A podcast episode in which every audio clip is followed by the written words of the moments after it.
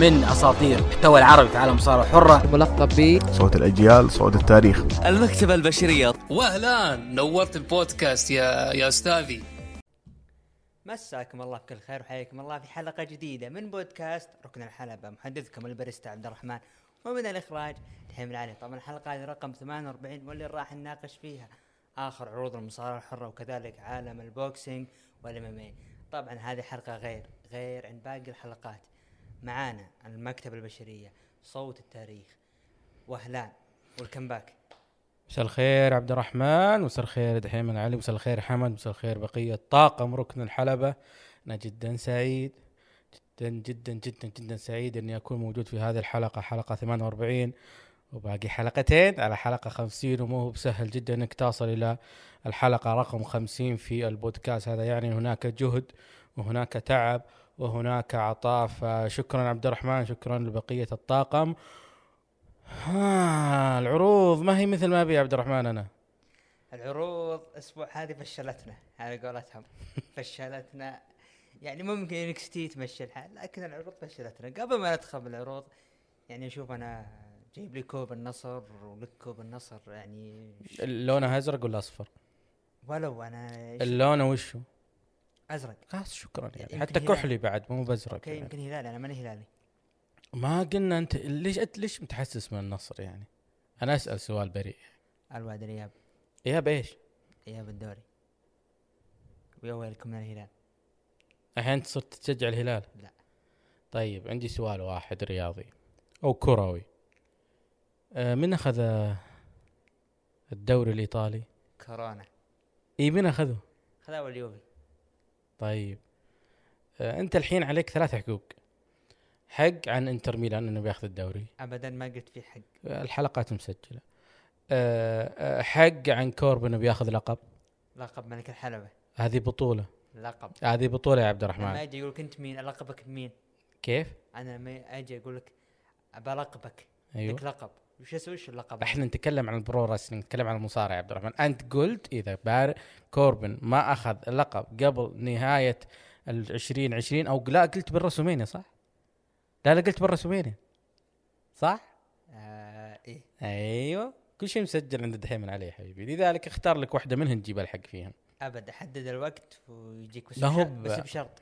بشرط إنه تعترف إنه الملك كوربن أفضل مصارع بالتاريخ. الملك كوربن مو هو بأفضل مصارع في التاريخ. اعترف وأنا الملك كوربن آه بشخصية كو king كوربن ما أدري يعني عبد الرحمن يعني في أحد غيرك على فكرة يشجع كوربن كملك؟ أعتقد إنه في لكن آه تعتقد بعد ما أدري يعني. آه عموما أنا يعني الكوربن يعني عنده له business خاص مم. كلنا عارفين يعني. وش هو ال business؟ فالله يوفقه الرجال جالس يشتغل ستيكات ويشوي. جالس يشوي الرجال. يعني الحين اقتنعت إنه مو هو مصارع لا إنه كل مجال ناجح. تبي streamer اللي هو عالم التويتش أيوه. راح نجيها عالم التويتش نتكلم عن الموضوع الصدق. بيسوي يسوي بثوث هو. أي له بثوث و... أيوه. ويلعب كود Call of Duty اللعبة المشهورة. مم. الرجال يعني واصل بكل مكان. شلون واصل؟ واصل بكل شيء تلقاه. هذا يدل على فشل انه مو قادر ينجح عشان كذا تلقاه بين فترة وفترة أنا ألوم دبليو دبليو وش دخل ال WWE عموما ما نبي نطول بهذه آه. عموما أنت عندك حقين حق حق إنتر ميلان وحق حق كوربن فننتظر منك إن شاء الله تعزمنا. طبعا أنا جدا سعيد بعودة آه، هوقان للحلقة. جدا سعيد يعني المؤسس وجوده يعني مهم. وعلى قولة الإيطاليين no هوقان no party. no هوقان no party. إيه. no حق no party. تجيب الحق. يجي- اترك. عنك التطبيل هذا كله. الحق. تجيب إن شاء الله. طبعا ندخل الآن مع الأخبار الأسبوع ما هذا. باركت لي على ألو... آه، فزنا عليكم في آسيا فزنا عليكم في الدوري فزنا عليكم نهائي نصف نهائي كأس الملك ما ب... ليش متبارك عبد الرحمن؟ نعطيك الكاس فزت علينا بآسيا. جبتها البطوله لا. طالع احتجاجات. بقى في احتجاج حتى الآن آه، لم يبت به يعني مرفوض عموما لا ما... ليش مرفوض؟ خليها خلف الكواليس إحنا. وترامب كلنا مقدمين شكوى يعني هو قدم على الانتخابات إحنا مقدمين على المباراة ونشوف عاد إيش نطلع فيه خلينا بالمصارعه نبعد عن السياسة طيب بس. رغم إنهم يعني الأمريكان جالسين يربطون المصارعه مع ترامب الفترة الأخيرة عموما ندخل- الرابط بينهم؟ آه جايبين إنه تذكر لقطة بريس مكمان يوم يطرده أيوه. فجايبين إنه هو جو بايدن وهذاك وترامب موجود وكذا من الكلام يعني. عموما ندخل مع أول الأخبار. عندنا الخبر شاء الله معضل عبد الرحمن ما شاء مع الله أول خبر ولا ما شفت القصة يعني. إي ما شاء الله. كوربن. عموما آه،. طبعا آه، شفنا خبر توني خان ملك AEW تحدث يقول أود أن أرفع نسبة المشاهدات عرض داينامايت أكثر وأكثر في 2021 وهناك مفاجآت كبيرة في انتظارنا طبعا قبل ما أتعلق أنا بعطي علق على وش؟ آه بك تعلق على الخبر على وش وش الخبر؟ وش قايل هو أصلا؟ يبي يبي مشاهدات ترتفع كلنا نبي المشاهدات ترتفع هذا أنا إيش تبي يا بابا أبغى المشاهدات عندي ترتفع ك- هذا أمل لكن أنت وش سويت؟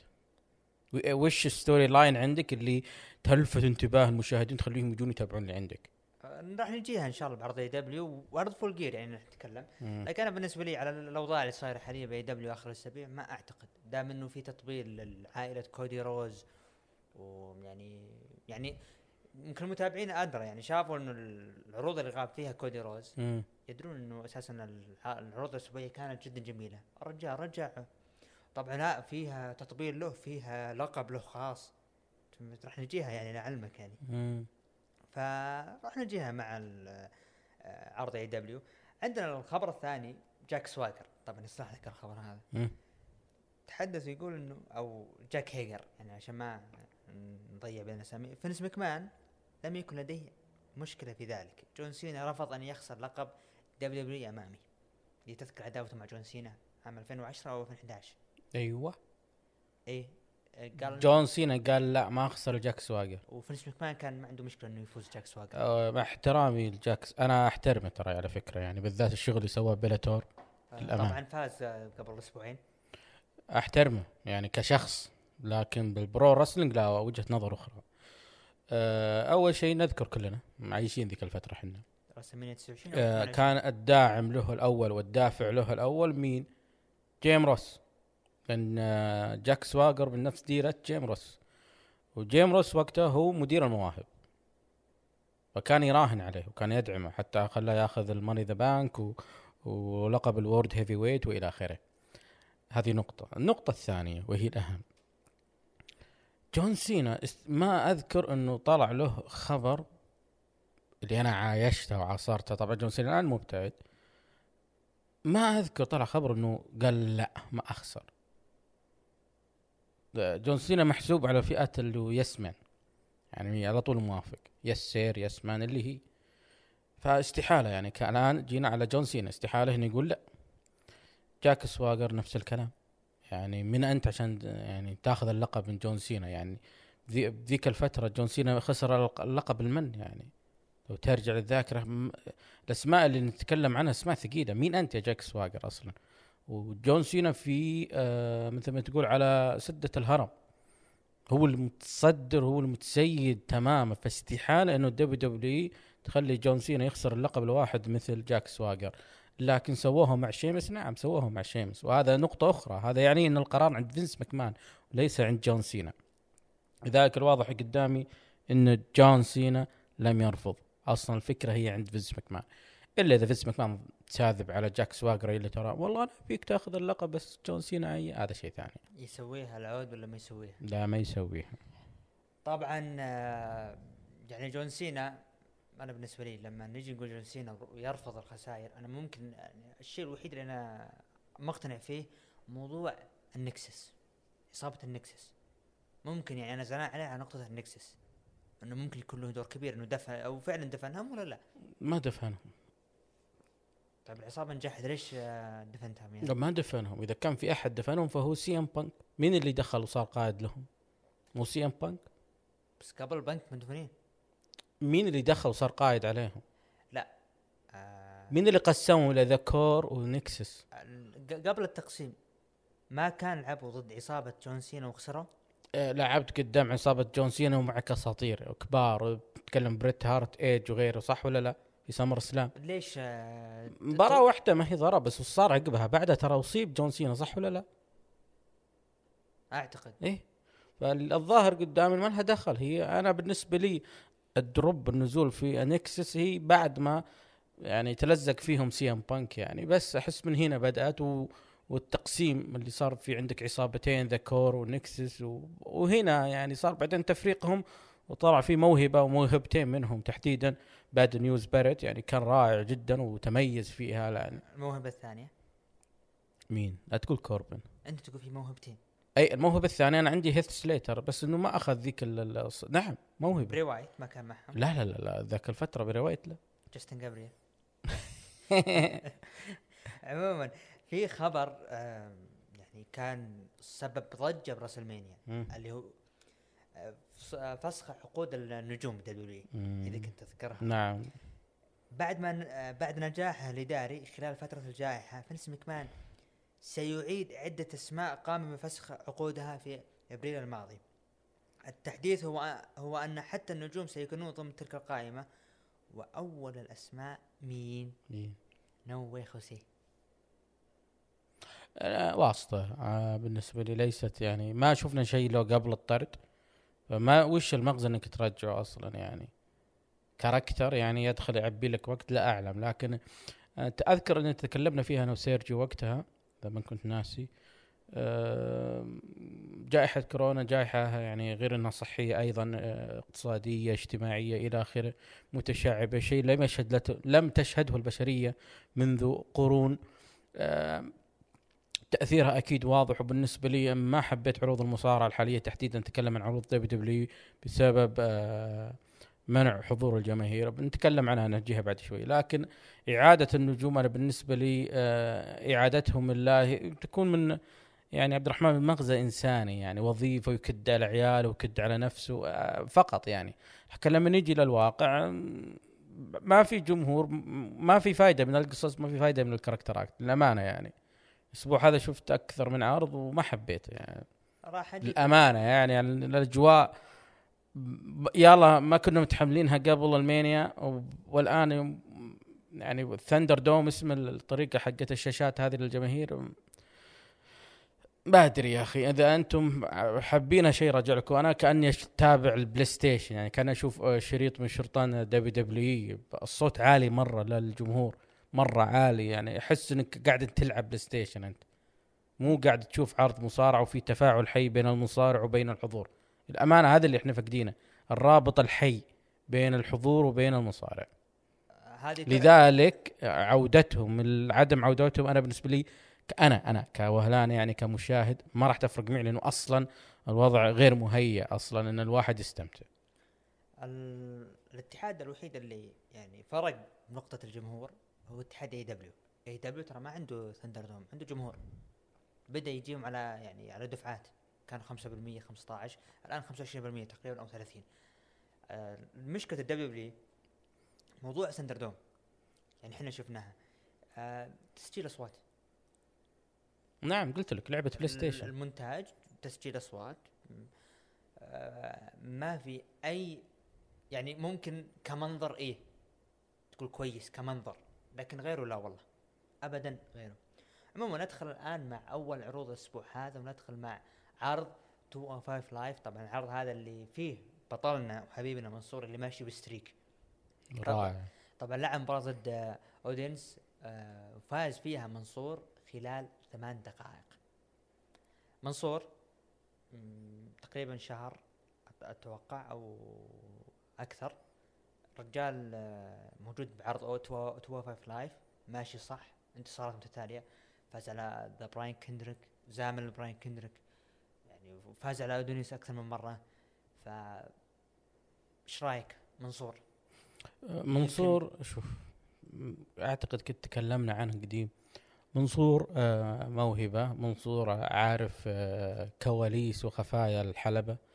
عارف إن كل شيء قادر يسويه هو كل ما في الموضوع إنه ينتظر صناعة آه، اسمه في آه، عالم ال pro wrestling عالميا عن طريق بوابة الدبليو دبليو بالنسبة لي منصور آه، قد يكون هو يعني النجاح في عقد الدبليو دبليو مع السعودية أو مع هيئة الترفيه. آه، إذا كان في من نتيجة ت- تهمنا من هذا العقد هو غير إنه وجود عروض حية وتقارن بعروض الشهرية وعروض المينيا. عقب ما كنا نحلم بعروض ال live event اللي هي ال- العروض ال- ال- ال- ال- التي لا تبث أصلا. صرنا الآن نشوف عروض شهرية توازي الرسلمينيا الشيء الثاني هو وجود مصارعين سعوديين. منصور فيصل كردي آه الدقل آه بعد بس ذولي هم. أعتقد إنه طبعا تحية لفيصل كردي ودقل أتوقع إنه واحد منهم تم تسريحه. ما أدري إذا رجع الله أعلم. مين اللي يصرحوا؟ أتوقع فيصل كردي. أتوقع إنه تم لا تسريحه. يا شيخ. ما أدري. أنا أشوف إنه حسابه لا زال لكن قريت مع ال- الأخبار اللي قبل إنه تم تسريحه. بس ما أدري عن صحة الخبر. عموما آه، فيصل في الإم إم رقم واحد بالنسبة لي كنجم ومتألق هو جدا. لكن آه، ما أدري وش صاير معه. ل- نرجع لمنصور أفضل آه، لأنه الخبر يحزني أنا إنه في علاقة يعني مع فيصل. منصور بالنسبة لي آه، لكن بالنسبة لخبر فيصل مو ماني متأكد أنا قريت. تأكد يا دحيم العلي ابحث عنها. تأكد تكفل انه يعني لي الخبر. آه، منصور خلنا في منصور. آه، منصور يا عبد الرحمن آه، هو كمصارع مصارع يعني بلا نقاش يعني ما يحتاج أحد هو بس ينتظر الفرصة إنه يصنع اسمه في عالم ال pro wrestling لا أكثر ولا أقل. وجوده في عرض مثل 205 Live. الحالة أنا أعتبره. هذه ذكاء من منصور إنه ما حد عندك يعني. مين ينافسك في 205 Live؟ أنت تسيد المكان لحالك يعني. فيكون إنه خلاص حطوه في 205 Live نعطيه عروض متلفزة أسبوعية اطلع فيها. اللي على منصور إنه يستغل هذا الموضوع. أنت الآن أعطيك وقت على التلفزيون أو وقت, على التي في آه، سواء إذا كان نتورك أو قناة تبثها فهذه الفرصة لازم تستغلها يا منصور. كيف؟ آه، تن- تنمي شخصيتك. تحاول هو ما شاء الله عليه بالمايك آه، لا لا يعني ما حد بالفئه اللي هو يمثلها هو رقم واحد فيها. لكن أنا اللي أتمنى بصراحة يعني حاجتين. الأولى إنه يكون هيل اثنين ما أبي شخصية إنه أنا مثل حقة البرتو دريو جاء أنا عندي فلوس سيارات فارهة لا لا. ما أبي شخصية الخليجي اللي عنده فلوس لا. جيب لي شخصية واحد آه هيل إنه ما نبغى نجي نفتح إنه يتعرض لتنمر أو يتعرض إلى عنصريه لكن تكون من هذا الطريق إنه هو يحس إنه الناس هنا مستحقرته الحجمه مثلا نقول الحجمه وهو يحاول يثبت نفسه. فأنا أبغى يصير هيل ويصير بال- بالشخصية هذه إنه الناس هنا لا يؤمنون بي. فأنا أريد أن أثبت نفسي. ويكون هيل يعني عادي يفوز بغش يفوز بحاجة. أحس إنه منصور هيل نصنع منه حاجة أفضل. بتقول لي طيب السعودية بالعكس لما يصير هيل في أمريكا ولما تجي السعودية ياخذ شعبية أكبر. بيقول هؤلاء جمهوري وهذه أرضي وإلى آخره ويراها إنها يأخذها من ناحية التنمر على ال- المصارعين اللي بيدخلون معه في منافسات. هذا هذا اللي أنا أرى إنه لو يلت- يلتفت فيها منصور بهذه الناحية بيكون أحلى كثير. ولا يخاف من الجمهور. يا أخي عندنا نذكر الكنديين. بالذات الفترة اللي كانت عروض الدبليو دبليو اترك التسعينات أيام الهارت. الألفية. 2002 2003 لما كانت العروض أسبوع في أمريكا وأسبوع في كندا حصلت ترى أعتقد 2002 2003 كريس جيريكو heel لما يروح لكندا بوب عظيم جدا يسمعون يعني اللي كانوا يتابعون ذيك العروض بيذكرونها كان بوب عظيم. وهو كان heel هو كريستيان. بس لما يطلعون في كندا شيء شيء شيء شيء فوق التصور يعني. لذلك أنا أرى أنه منصور إذا إن شاء الله بإذن الله رجعت عروض الدبليو دبليو للسعودية بيكون نفس الموضوع يعني. في أخبار أنه ممكن العروض القريبة ترجع للسعودية؟ آه، الكلام كله بعد يناير. نشوف الوضع. بعد يناير. آه، بالنسبة للمنصور أنا يعني شوف لاحظت تعليقات باليوتيوب عليه. سيث رولينز سيث رولينز. ليش ما ينضم مع سيث رولينز؟ لا. أنا ودي منصور ينفرد. عشان كذا قلت لك قبل شوي إنه حظه إنه في 205 Live ما مع أحد ما حد ينافسه. يستغل هذا ال- ال- الظرف يستغل يستغل هذا العرض يستغل هذا المكان يستغل هذه الفترة الزمنية اللي تتاح له على التلفزيون أو على النتورك ويحاول إنه يطور شخصيته. أنا أعطيته حاجتين يكون هيل بس الحاجة الثانية لا يكون إنه أنا رجل ثري وما نبي ذي. آه طبعا أعلن إنه الأسبوع المقبل راح تكون في آه اللي هو تحديد المصنف الأول على آه على لقب آه ال cruiserweight championship اللي هو حامله سانتوس اسكوبار آه طبعا آه من ضمن الأسماء اللي أعلنت ما كان فيه منصور هل تشوف إن النقطة كويسة له؟ إيه قلت لك هو الآن عنده مهمة واحدة تطوير شخصيته إثبات اسمه في عالم ال pro wrestling. تمام نروح الآن للمباراة الم... توني نيس وآريا ديفاري طبعا مشكلين عصابه بينهم لعبوا ضد كرت ستايلن وأستون جراي. طبعا انتهت المباراة بانتصار لتوني نيس وآريا ديفاري خلال 12 دقيقة. طبعا هذا كان عرض 205 Live نروح الآن لعرض NXT العرض الأسبوع, الماضي طبعا. عرض NXT UK الأسبوع الماضي. مم. شفنا آه عودة الجالوس. الجالوس عادوا يعني بعد غياب. جميله أغنيتهم. آه، لعبوا مباراة ضد آه، pretty آه، deadly أو Pretty Deadly أتوقع كذا اسمهم. عموما انتهت المباراة بانتصار طبعا لفريق اللي هو الجالوس. شفنا برضو ال- المباراة ما بين جيني وآليا جيمس. طبعا. أب- بس بتكلم عن الجالوس. الجالوس مروا في دروب قبل كورونا بعد سيطرة الإمبريوم. وكان آه، شو اسمه قائدهم؟ كوفي؟ آه. أعتقد إنه كوفي اسمه. مارك كوفي؟ مارك أو كوفي جو جو كوفي. لا لا لا مارك كوفي. مارك كوفي آه، وجو كوفي كلهم عيال كوفي. جو كوفي آه، بالنسبة لي آه، كان عنده فرصة إنه يسوي حاجة ضد آه، فولتر لكن ما حصل هذا الموضوع. الآن عودة رغم إن في إغلاق قريب في بريطانيا لكن اللي أنا أتمنى إنه تستكمل عداوة Imperium مع Gallus. بصراحة يعني أنا كنت مستمتع فيها وكانت معطية ثقل لعرض NXT UK طبعا آه، شفنا جيني انتصرت على على آليا جيمس آه، ونروح لل main event. يا أحبك للديفنس آه، ال Heritage Cup semi final طبعا هذه بطولة. آم، على كاس. آه، شفنا مباراة ما بين نوام دار ضد A-Kid. مباراة- مباراة كانت جدا جميلة. طبعا انتهت المباراة بانتصار ل A-Kid. فهذا كان عرض NXT UK. أه لا تلاحظ دقيقة قبل ما أعطيك رأيي عن مباراة آه، دراجونوف لاني أنا وفولتر متشقق ومتحمس. آه، دقيقة لا بس آه، آه، العودة هذه عودة بعد الكورونا صح ولا لا؟ لاحظ أنهم استمروا على استكمال القصص اللي كانت موجودة قبل التوقف لذلك ما في شيء جديد مختلف في NXT UK؟ وهذا هذا شيء رائع إنه يكون عندك خط وتستمر عليه وما فجأة كذا تغير.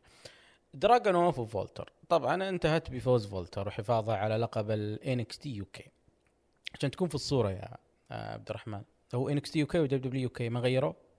NXT UK إيش ما غير آه بالنسبة لي أنا دراجونوف الحجم آه الشخصية اللي يقدمها آه آه، الشعبية لدى الحضور والجمهور والمشاهدين والمتابعين. آه، دراجونوف سوى حاجة لو تذكر في وقت آه، يناير الماضي مع آه فين بالر كان في حاجة حلوة صايرة بين NXT الأصلي و NXT UK مشكلة دراجونوف يا عبد الرحمن أنت تقول مباراة رائعة وكل حاجة. هذا اللي هذا اللي عهدناه من مباريات الألقاب في NXT UK وأيضا في ال NXT من يوم طلعنا دائما مبارياتهم تكون قوية وحماسية والواحد يستمتع به.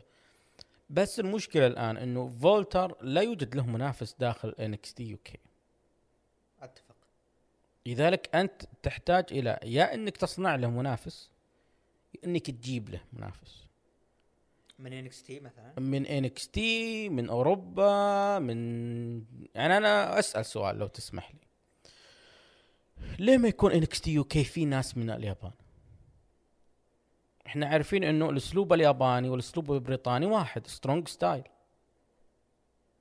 أسلوبهم واحد بال pro wrestling. فما المانع إنه يصير في تعاون مع أي الاتحادات اليابانية ويكون التعاون هذا يثمر في ال NXT UK هذا واحد.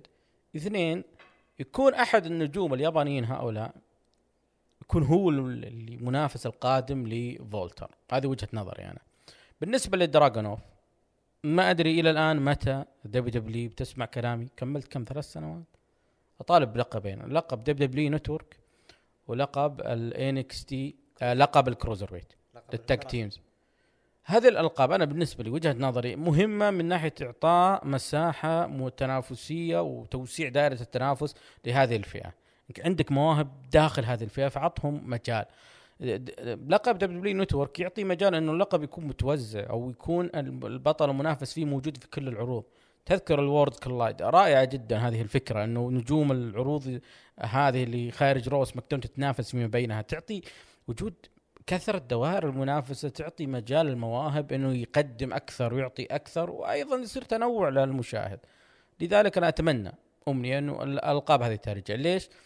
واحد مثل دراجونوف تحس إنه مو بلقب مثل WWE Network بيكون جيد. لو تشوفه فجأة مرة في 205 Live فجأة في NXT فجأة في NXT UK فجأة في SmackDown يدخل تحدي مع بارن كوربن. بتكون حاجة حلوة نضحك عليه. حلمك بألقاب الفرق هذا مثل حلم النصر بدوري أبطال آسيا. عموما ندخل الآن مع عرض Smack آه، Down. الأهلي قد حقق بطولة آسيوية. لا ندخل الآن مع عرض SmackDown. طبعا الأسبوع هذا افتتح العرض بمباراة على لقب نساء SmackDown ما بين ساشا بانكس ضد بيلي. طبعا سا- ساشا بانكس حاملة اللقب ضد بيلي اللي طالبت مباراة rematch انتهت المباراة بانتصار ساشا بالأخضاع على بيلي. بعد المباراة شفنا ساشا واقفة على ال stage تحتفل وما أدري أنا أشوف إنها مرة مرة ردة فعل بطيئة كأنها تنتظر أحد.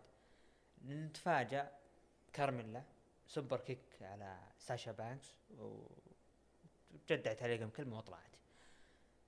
كارميلا رجعت للعروض الرسمية بعد غياب. اللي كلنا عارفين أول video package صار لكارميلا كان الوحدة غامضة. من أول فيديو قالوا من هي الغامضة؟ ما حد يدري. طبعا من أول فيديو الجمهور كلهم عرفوا أن هذه كارميلا والدبليو لا زالت تقول لا ما هي كارميلا يمكن مصارعة أخرى. أي تعليق للمباراة هذه؟ ما أدري ليش متحمس. بالعكس ساشا بانكس وبيلي من أنا أشوف إن عام 2020 قدم إن يعني أصنفه من ال top 10 مع السوبر ستار اللي قدموا اشياء جميله قدموا اشياء جميله سواء في عرض ال Raw عرض SmackDown حتى مع القاب الفرق في عرض NXT كانوا مقدمين حتى كانت القصة جميلة جدا. الان أنا ما أنتهت 2020 صح؟ ما أنتهت. كم تحول character حصل بالشخصية heel face بين باي- بيلي وبين ساشا بانكس؟ مرة واحدة. ساشا مرة واحدة. بيلي ما تغيرت. 2020 ما تغيرت. ما كانت heel. ده هي هي إلى الآن. حتى الآن heel يعني. حتى الآن. ساشا عفوا ساشا هي ال face الآن. أنا بالنسبة لي كثرة تقلبات من الثنائي سواء إذا كانوا tag teams ولا بعداوه كثره التقلبات بينهم. face heel face heel أنا بالنسبة لي هي ما تقتل ال character لكن تقتل المتعة يعني ما يعني أنت تثبت على حاجة واستمر عليها. هذه ترى التقلبات يدل إنه أنت ما نجحت في الشخصية اللي قبل. إذا كانت تقلبات سريعة تغير ال- ال- ال- mood الشخصية بهذه السرعة. أنا بالنسبة لي لما تكون heel أو face على الأقل 18 شهر. على الأقل سنة ونص. وبالنسبة لكارميلا يعني no تعليق. كارميلا زماني no تعليق. عموما خلف الكواليس شفنا جاي أوسو كان يستعد للمقابله جاله كيفن أوينز وقالوا ما شاء الله أنت الحين معك القهوة تجيب الرومان رينز. بالعادة هذه المفروض ما هي وظيفه بول هيمن طبعا رد عليه أوسو قال إن يعني انت يعني انت تعتقد إن عائلتي إن هذه مزحة. طبعا أوينز انصدم فقال لا لا أنا أنا وأنت بفريق واحد ب Survivor Series. وأنا ما معروف إني أنا ماني كويس مع المواقف هذه. طبعا جالس يرقع. طبعا جاي طبعا أعطاه نظرة زي نظرة يتوعد نظرة تهديد نظرة خوف يعني بخوف كيفن اوينز وراح. طلع جاي مقابلة مع كا- كايلا وسألته وش اللي صار بالأسبوع الماضي؟ يعني موضوعك مع داني براين هجومك على داني براين بعد المباراة. ليش؟ قال هو أساسا أنا وداني براين علاقتنا جميلة ولا بيني وبينه أي شيء شخصي. بس هو من أحد الأصدقاء ولكن ما هو من العائلة. العائلة تدوم للابد طبعا قالت كيلا كلامك صحيح بس آه يعني أنت جالس تشوف الآن رومان يعني يقول لك آه تسوي حاجات وعشان تكون مع العائلة. يعني ما تستغرب من الشيء هذا. طبعا رد عليه قال إنه أنت تحسبين يعني تعتقدين إن الشيء هذا مضحك يعني العائلة. فجاء بول هيمن. وقال رومان رينز يدري إنك انت تسوي المقابلة هذه ولا لا؟ قال لا ما يدري. طبعا آه، قالت كايلا يا الشيء الواضح قدامي إنه آه، هيمن أقرب منك بالعائلة الرومان رينز طبعا رد جاي أوسو قال يعني أنت الحين تطقطقين علي. وراح. آه، فقرة رومان رينز وجي أوسو وبول هيمن. مرة واحدة بعلق عليها لأنه في كلام كثير ممكن في ناس تمام. يسألون عليه لأنه جاني مخصص أنا ري يحاول يتصل بنته عليا وطبعا ما ردت جاء الأسطورة كينج كوربن هجم عليه ودق ودق وراح يستعد للمباراة خلف الكواليس شفنا رومان رينز وكذلك آه، آه، جيمي جاي أوسو عفوا تكلم رومان رينز. قال أنت بأي حق تروح تسوي مقابل بدون ما تقولي قال أنا كنت ما أدري جالس يحاول يرقع اللي هو جاي اوسو قال بعدين ترى كيفن اونز جالس يطقطق على العائلة. فشوف شغلك. شوف شغلك وتفاهم معه. شفنا مباراة الكينج كوربن لعب مباراة ضد اللي هو طبعا ري ميستيريو وكان معه دومينيك. لاحظ إنه كان لحاله كينج كوربن ضد اثنين. فاز فيها كينج كوربن ليتأهل إلى يصبح آه، مع عصابة فريق SmackDown ضد ال Raw في عرض Survivor Series بعد المباراة هذه شفنا مباراة نتاليا ضد زيلينا فيجا ضد روبي رايوت. طبعا الفائز من المباراة هذه يتأهل إلى فريق آه، نساء SmackDown ضد ال Raw. طبعا فازت فيها روبي رايوت والقصة اللي جاني المقسم شفتها. ليش ما خلتني أعلق على كوربن؟ ليش على طول رحت الحريم؟ راح نجيها راح نجيها. أي طيب. راح نجيها. أنا أنا في كلام كثير على ري ميستيريو ودومينيك. أنا الكلام كثير على ري ميستيريو ودومينيك. إي نعم. كوربن ما في كلام كثير. ابدا. يا سبحان خلف الكواليس آه شف شفنا مشهد كوميدي بين ستريت بروفيتس وبيجي وجت بيلي كي طبعا بيلي كي و... وبيتون رويس انفصلوا عن بعض. آه طبعا انفصال عشان ال draft فجت بتروج لنفسها قالوا ستريت بروفيتس إحنا ندري من انتي وبس. سيث رولينز ضد اوتس انتهت مباراة فوز سيث رولينز بعد تشتيت بادي ميرفي على اوتس ويتأهل سيث رولينز إلى فريق SmackDown خلف الكواليس جاء سيث رولينز لبادي ميرفي وقال أنا أدري وش اللي صار قبل شوي. أنا أدري. فقال ميرفي أنت ال Messiah أنت المنقذ. هي اسم- أنت أنت المنقذ أتوقع. مخلص أنا أنت المخلص وأنا ال disciple اللي هو أنا التابع. فجلس يعدد أكثر من مرة وراح آه، سيث رولينز عنه. جت عليا بنت ري ميستيريو زعلانة. قالت إنه وش اللي تسويه هذا من الكلام؟ يعني جاي تدخل هذا تدري سوى فينا بد... آه، لو سيث رولينز قال بادي ميرفي أنا أدري إيش أنا سويت وأعطيني الثقة وما عليك. وها وش اللي سويته هو المصلحة العظمى. طبعا لما نجي نقول ري ميستيريو بادي ميرفي دومينيك ميستيريو سيث رولينز العداوة من متى كانت موجودة؟ بعد راسلمانيا عداوة تكرار. عرض الرو استمرت شهرين تقريبا. كانت جيدة. لكن وصلنا لمرحلة ملل. فقرر بروس بريتشارد لأنه هو المسؤول عن كتابة عرض الرو قرر إنه ليش ما ندخل عاليا اللي عمرها 19 سنة مع بادي ميرفي اللي عمره 30 وسوي بينهم علاقة. العداوة راحت بمنحنى آخر. إنه بادي ميرفي قلب على سيث خلاص وض- وضحت انتهى الموضوع. سيث انقلب عليه من بادي ميرفي. جاء draft انتقلوا عائلة ري ميستيريو كلها انتقلت عرض سماك داون. بادي ميرفي سماك داون. سيث سماك داون. طبعا ما في أي تجديد. لعب مباراة بادي ميرفي ضد سيث واتوقع إن أنت انتصار سيث قبل شهر. رجعت الآن العداوة مرة ثانية. رجعت عداوة الآن مرة ثانية.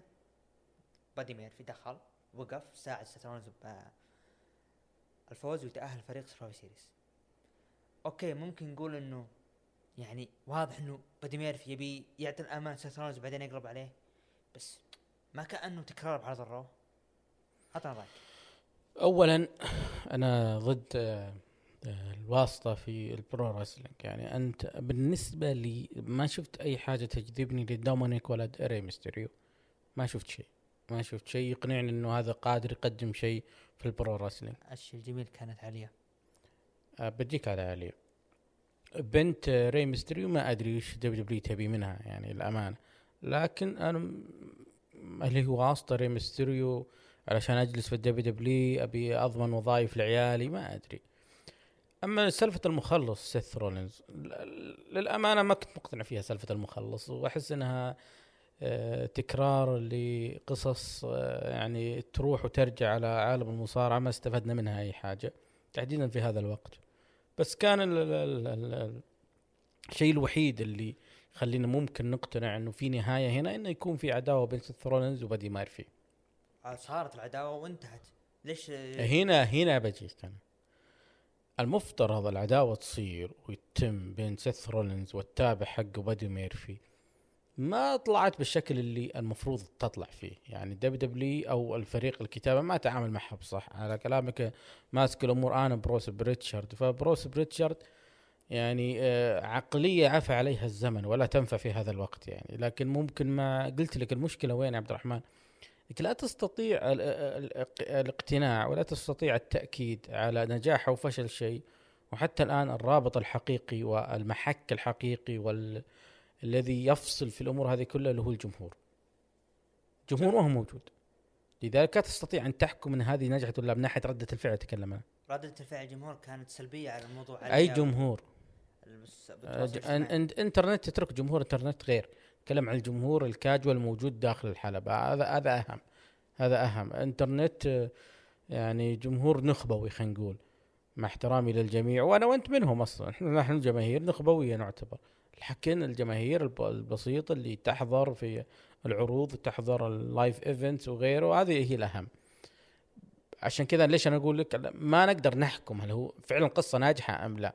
لكن بوجهة نظري أنا سيث رولينز ليس هذا شخصيته. ليس هذا مكانه ليس هذا دوره. أنا أعيد وأكرر قلتها كثير سيث رولينز هو جون سينا القادم. المفترض الدبليو دبليو تلتفت هنا. ال babyface رقم واحد في الشركة المفروض المفروض أن الدبليو دبليو ترمي بثقلها هكذا. لكن هم نكبوه بسالفة بيكي لينش ولزقوا بيكي لينش معه. الجمهور مل من قصة بيكي لينش ومل من العلاقة بينهم. طلعوا بحاجة غلط اللي هي سالفة المخلص ما نجحت أنا بالنسبة لي. أم، بس إنه الحاجة اللي تخليني أتحمس شوي إنه سيث رولينز بادي ميرفي لأنه الاثنين قادرين يقدموا لك عداوة فيها مباريات حلوة وقصص حلوة. بس مو بالطريقة هذه المخلص والتابع. ممكن هذه وجهة نظري ترى. جالسين يرقعون يعني فيحاولون تداركون هو الوضع الحالي في الدبليو دبليو هو تركي كله. لا لا مو كله. آه، خلص عرض سماك داون بتكلم لك عن رومان رينز. نروح لل main event. جاي أوسو. لاعب مباراة ضد كيفن اونز طبعا المباراة انتهت بانتصار جاي أوسو. ويثبت إنه يعني مع رومان رينز. فاحتفلوا عند stage هذا طبعا كان عرض سماك داون. انطلق من موضوع رومان رينز وجاي أوسو. في البداية لازم نوضح نقطة مهمة. لما نقول إنه إحنا نتمنى ونرجو الرومان رينز يكون heel تكلم حنا عن سنوات ماضية. كانت في فرص متاحة تحويل رومان رينز heel آه، اول فرصة اللي هي كانت متى فوزوا على اندرتيكر لا لا لا لا لا لا تبي لا قبل. يعني؟ لا لا لا لا لا ذا شيلد لا لا لا لا لا لا لا اتكلم لا لا مو هو اللي يقلب في الشيلد حقت سيث رونز حلوة كانت طال عمرك لما صارت الرويال رامبل اللي فاز فيها ده اللي فاز فيها مفروض المفروض انه يكون في حاجة هنا بس كان الوقت مبكر جدا واللي خرب عليه اللي هو خروج داني براين المبكر. لذلك خل خلي هذه بعدين لأنه صار في خطأ كتابي إنه المفروض داني براين ما يطلع بدري. المفروض إنه يكون اخر آخر أربعة. يكون روسف داني براين مثلا دين امبروز رومان رينز أو بدال دين يكون موجود Triple H. كان المفروض داني براين آخر أربعة يطلعون من مباراة ال Royal Rumble. النقطة اللي أنا أتحدث عنها هي بعد إصابة سيث رولينز المفروض رومان رينز هنا يقلب على دين أمبروس ويحتفل في ال Survivor Series رومان رينز مع فينس ماكمان ومع Triple H ومع ستيفاني ذاك ال Survivor Series اللي أقيمت تصفيات على اللقب هناك المفروض رومان رينز يقلب على دين أمبروس ما صارت. بعدها بسنة دخل بعداوة مع روسف على لقب الولايات. صح ولا لا؟ أيضا كان في فرصة إنه يتحول هيل. ما صارت. بعدها دخل بعداوة مع مين؟ مع جون سينا. بعد اللي صار مع أندرتيكر. قبلها أندرتيكر بس الرسومينيا فرصة تحول هيل. ما استفادوا الجمهور زعلان العالم كله زعلان. ما حولوا. جت بعدها عداوته مع بعد اللقب ال- آه، بعد اللي صار مع آه، SummerSlam سموا جو سترومن آه، آه، بروك ليزنر تذكرها. بعدها دخل في عداوة في No Mercy مع جون سينا. أيضا ما استفدنا منها وما حولوا heel فمرت عدة قصص وعدة نقاط تحول كبرى. WWE لم تستغلها. نفس اللي حصل مع جون سينا. جون سينا ف... نقاط تحول كثيرة جدا حدثت. ما استطاعت WWE إنها تستفيد منه وتحول جون سينا إلى هوليوود هوجن هذا العصر ما صارت للأسف الشديد. الآن اللي أنا أشوفه هذا مو تحول هي. مع احترامي للجميع اللي متحمسين معها أبجيك ثواني بس. وللأمانة خاب ظني وخاب آه، أملي في فريق الكتابة سواء Raw SmackDown. اللي أنا شفته أنا دراما مكسيكية. ما أدري لحقت عليها ولا لا، كانت تبث عن طريق LBC قناة المستقبل وإلى آخره في فترات أيام مراهقتنا. كان مدبلج. آه، اللي هي اللي أنا شفته من رومان رينز كأنه عايش دور الاستقراطي الطبقة المخملية والعائلة والعائلة ولازم نهتم بالعائلة. كأنك تشوف مشهد من مشاهد فيلم العراب. ما كأنك تشوف اللي إحنا كنا نتمناه الجانجز العصابات. يعني كان المفترض تحويل رومان رينز إلى heel ومعه الأوسوس كان المفترض يكون يا عبد الرحمن نفس ال gangs نفس العصابات. الشغل الشوارعي. مو الشغل الطبقة المخملية هذه. العائلة ومدري إيش. تحس آه، آه، بالبرومو هذا مع جي أوسو تحس إنه آه رومان رينز عسكري. تحس إنه ضابط. تحس إنه آه، المفروض انك ما تسوي كذا. ما غلط. مو كذا يا أخي. مشكلة رومان رينز يا عبد الرحمن إنه شخص يحفظ لا يبتكر. عطوا ورقة لك لك لك لك يحفظها ثم يقولها لك يسمعك. أنا ابيه يبتكر لذلك الشخص آه أنا ما أبغى يقولوا لي عنصري بس آه تعرف لهجة الخوال اللي في أمريكا تمام ليش ما نسمعها منه؟ yo yo yo هذه ليه بن- ليه بنسمع الأجواء هذه؟ الأجواء الشوارعية دي ليش ما نسمعها منه؟ هذا هذه طبيعة أنا تخلوه على طبيعته أنتم. لما أشوفه بهذه الطريقة يسمونه ال- ال blue blood اللي هو الدماء الزرقاء الناس المخملية هذه ما, ما تليق عليه لا هو جاي أوسو يبتسي أمس وما يبرد غلط. وشفت دور بول هيمن. يسر وسم طال عمرك أبشر طال عمرك اللي تشوفه طال عمرك. غلط غلط كذا. هذا مو بول هيمن. هذا بول هيمن اللي كان مع بروك لا. هذا اللي بول هيمن اللي كان يقدم لي بروموهات أسبوعية. كل أسبوع أفضل من اللي قبله. لا. هذا الدور اللي كان غلط يا ناس. ليش كذا؟ ليه ليه كذا؟ ليش اللخبطة هذه كلها؟ يا أخي أنا حسيت إنه جايين النجوم هنا يأدون دور ويمشون. رومان رينز أعطوني ورقة جاي أوسو آه بول هيمن ودوره آه قدمه وبس وانتهينا. يعني المشهد اللي صار بين جي أوسو وبول هيمن إنه ليش ما اخذت الإذن من رومان رينز قبل ما تسوي اللق- أنا طالع. كأنك تشوف المسرح المدرسي عندك. قدامك مشهد مسرح مدرسي. نص أنا حافظه لازم أسمعه بخلص أسمعه اني ما أغلط ولا غلطة وأهج. ما عجبني. مو هذا الدور اللي نتمناه لرومان رينز مو هذا الدور اللي المفروض إنه يختم فيه مسيرته بول هيمن عقب ما كان يعني أعاد الهيبة لدور مدير الأعمال بل وابتكر دور مختلف لمدير الأعمال صار يواكب هذا العصر. الأمانة الدور اللي قدم بول هيمن مع بروك ليزنر اخذ ثلاث سنوات لا يستهان به. لكن نجي نتكلم عن الدور اللي يسويه الآن مع رومان رينز. أنا أرى إنه غير إنه مسيء لبول هيمن غير إنه يقلل من قيمة بول هيمن. أنا أشوفه يضرب بمقتل كل شيء سواه بول هيمن السنتين أو الثلاث سنوات اللي راحت. رومان رينز مو هذا الدور اللي إحنا نتمناه ك heel. هذا الدور واحد متعجرف. يعني أنا عائلتي آه، آه، مختلفة وأنا عائلتي أفضل عائلة وحنا أفضل ناس في ال pro wrestling ما تمنيت هذا ما تمنيت بهذه الطريقة. يعني أنا تمنيت الأجواء يا آه، عبد الرحمن إنه تكون أجواء تاما تونغا تانغا لوا الاوسوس الأجواء هذه حقتهم مع رومان رينز قائد لهم. هذا اللي إحنا كنا نتمناه هذا اللي يحس إنه في شيء هنا ضخم صار. لا هذا ما صار. وأسلوب ال gangs الفكرة اللي أنا أبيها وين صارت صارت في Raw ما أدري ال WWE إلى وين رايحة بهذه الأفكار. لكن قلت لك وأعيد وأزيد. قد يكون كلامي هذا وجهة نظري أنا قد يكون كلامي غير صحيح لأنه الحكم الحقيقي لنجاح أو فشل أي قصة تقدم هو الجمهور الحي اللي يكون موجود. بس آه، لو نقول الحسنه الوحيده إنه رومان رينز قلب heel.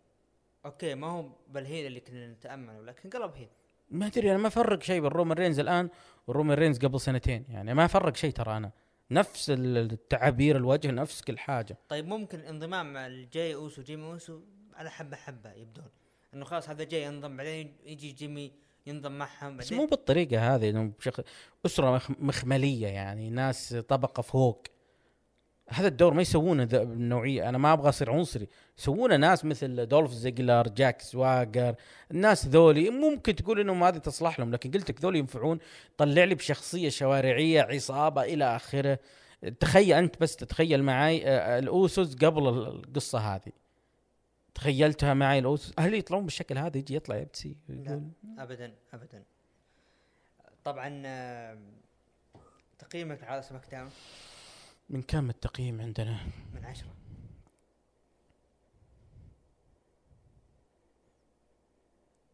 عشان كوربن فاز أعطيه أربعة ليش؟ وممكن هذا أول مرة أعطي هذا التقييم لعرض مصارعة ما عجبني عبد الرحمن آه رابط ال live يعني. ما مرة ما حبيت الصوت الصوت كأنك مشغل يعني أحد أشرطة ال WW PlayStation الأمانة ما أبغى هذا وجهة نظري أنا. ازعجني كثير. مزعج. ما في تحس تلعب PlayStation أنت ولا إيش السالفة يعني؟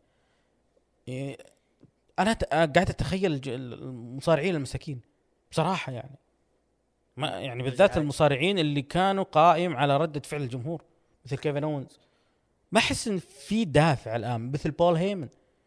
أنا حسيت كذا جاني شعور عن بين بول هيمن ما فيها ردة الفعل مع الجمهور. يعني نذكر بول هيمن كيف يلطشهم ويسكتهم وكيف ياخذ كلمة يبني عليها وكيف يدخل وصامت ويناظر في الجمهور و...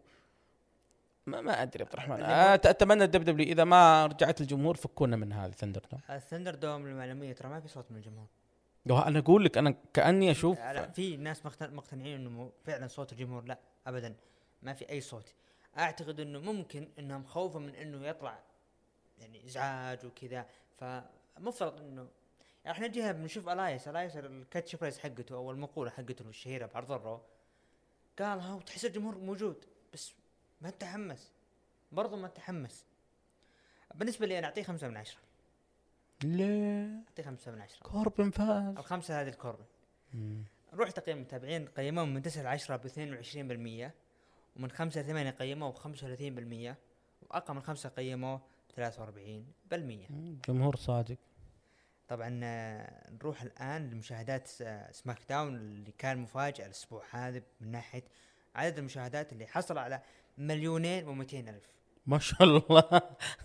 الأسابيع اللي ماضيه تقريبا شهر شهر ونص كان على مليون ونص مليون 600 مليون 700 مليون 800 آه، وصل تحت مليون مرة. بس إنه قالوا نسب عشان نقلوه القناة الثانية. فممكن يعني ارتفاع المشاهدات بإعلان عودة وهلان يعني لها دور كبير. لا ما له دخل. لها دور ما دروا عني. نروح الآن مع عرض الشهري ل Full Gear العرض اي من, double من AEW A double AEW الآن المسيطرين على المشاهدات كم. مشاهداتهم؟ الأسبوع هذا ما نزلت الأسبوع الماضي تقريبا 700 الظاهر. 700 مسيطرين. على NXT ندخل الآن. والله أنا معلمكم من قبل ما تبدأ العروض لي سنة الآن. قايل لكم زين تنافس وكم Total Bellas ما أدري والله. أذكر مره وصلوا مليون. شكرا. آه سيرينا ديب النجم لا ح- ما حاملة. دام AEW خليني تقهوى أنا. حاملة. لا لا لا هذه لقب NWA النساء. سيرينا ديب أوه تعاونوا مع بيلي كورجن؟ آه تعاون النساء. إيه. نساء وبعض المصارعين يطلعون لكن ما وش بس صار على عرض إن دبليو؟ إن دبليو اي إلى الآن ما رجع ووقف. MLW راجع إن شاء الله بالشهر هذا. New Japan شغالين.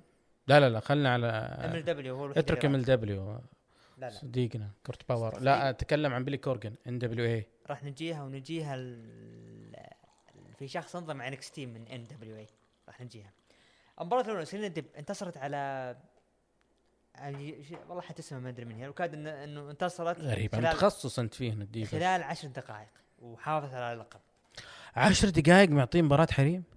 إي نعم. ما شاء الله. فاضي وقت فاضي ما عنده ما أدري وش يسوون فيه. كيني اوميجا لعب مباراة ال- النهائي. الفائز منه راح ياخذ فرصة على لقب AEW كم تصفيات يحطون AEW على هاللقب؟ على هاللقب مرتين. استغفر الله العظيم كيني أوميجا. لا تصدق كم كم كم تصفيات؟ ما أتوقع مرتين أكثر. من بداية الكورونا أتوقع مرتين.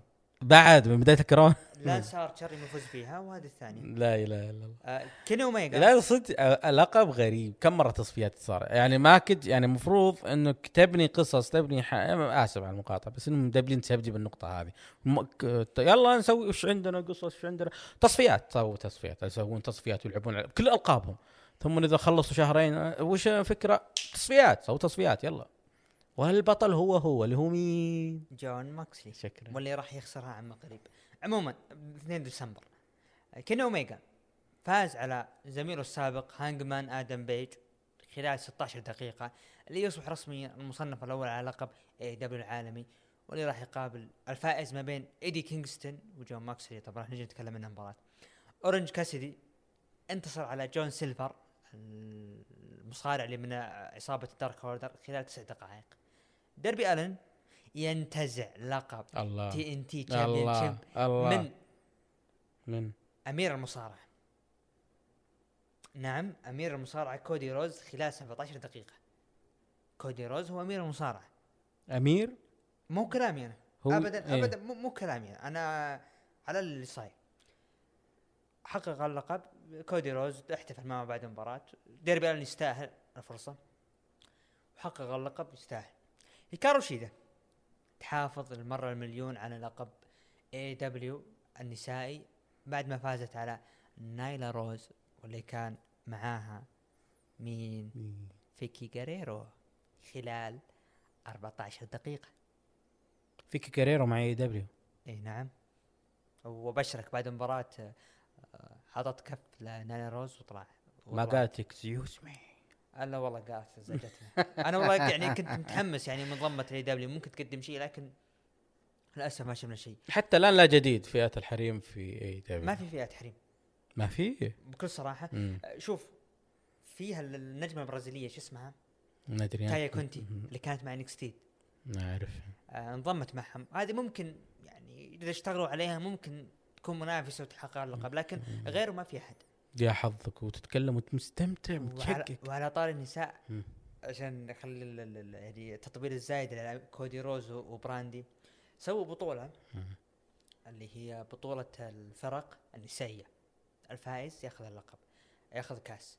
آه اللي اللي اخذنا الالقاب حتى والله ناسي اسمه لكن توقع من وصل النهائي؟ معهن مين وصل؟ براندي روز وواحدة من زميلاتها. براندي روز وصلت النهائي.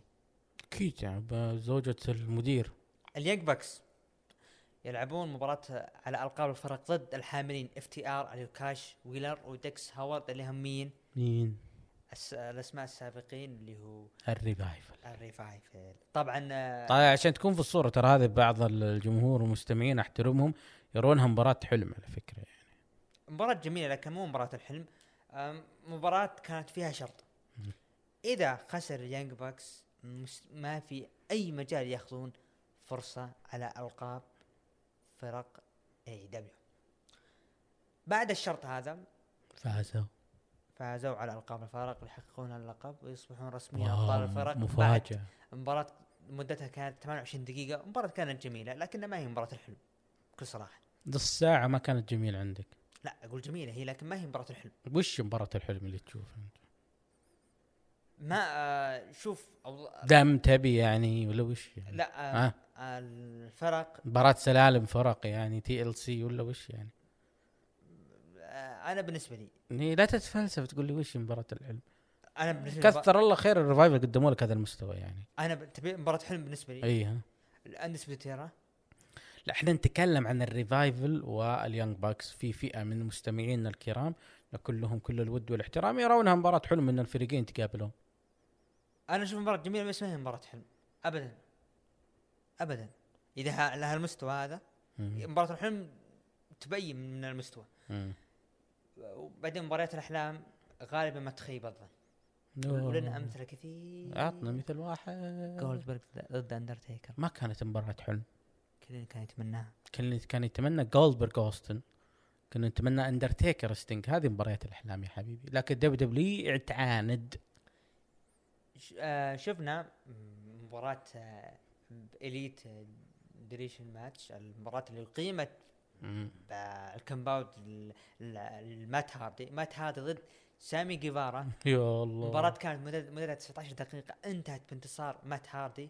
بعد ما شفنا تدخل من سنتانا أورتيز آه Private طبعا Private Party آه لهم علاقة قوية مع مات هاردي إنهم هم أصحاب بالعرض والى آخره وشفنا تدخل مين؟ مين؟ The Hurricane Hurricane دخل Stay back. دخل بشخصيته المقنع ودخل بشخصيته الثانية اللي هي اسمه شين آه هيلمز شين هيمز وشفنا برضو تدخل من واحد قديم قديم قديم قديم قديم؟ حتى أنا اسمه نسي اللي كان مع عصابه ال Brood اللي كان مع كريستيان وإيج. جانجريل؟ إي نعم تدخل. تدخل والرجال جانجريل؟ شايب. جانجريل دخل مع مين؟ دخل ضد مات هاردي. آه عشان ال ال- شوف عشان تكون في الصورة لما إيج وكريستيان انفصلوا عن جانجريل The New Brood كان جانجريل ومع مات هارد وجيف هاردي. كان هو اللي كانوا هم معاه فممكن هم يبون ال connection هذا. بس ترى يعني ما أدري يمكن جيلي أنا بس اللي يذكرها يعني. يذكر إنه كان مات هاردي وجيف هاردي كانوا مع جانجريل فترة معينة يعني. يعني هم مروا على مايكل هايز مروا على تيري بعدين جانجريل يعني كانوا فترة وجيزة كان لهم أكثر من مدير اعمال ممكن هذا الرابط الوحيد ترى بينهم. لأن عداوة ال ال ال ال جيف هاردي ومات هاردي مع إيج وكريستيان بسبه إنهم كانوا مع جانجريل. بس غريب جانجريل أصلا مو هو مستعد أصلا يعني. حتى سوى حركة من أحد الحركات سواها على أتوقع أحد أعضاء Private Party. طبعا فاز فيها مات مات هاردي خلال 19 دقيقة. المباراه كانت جميلة والله. بصراحه كانت جدا جميلة يعني. okay أنا استمتعت بالمباراة لكن ما أتمنى إنها تستمر لأنه سبق وصارت مباراة من قبل. لكن التكرار أتمنى يتوقفون. هذه ثاني مباراة ثاني مرة تصير. وثاني مرة لا تصير مرة ثالثة. مرة ثالثة بتكون تكرار ممل عموما. نروح المباراة اللي بعدها MJF ومعاه ووردلو ضد كريس جيريكو. إذا فاز MJF ينضم رسميا لعصابة ال Inner Circle.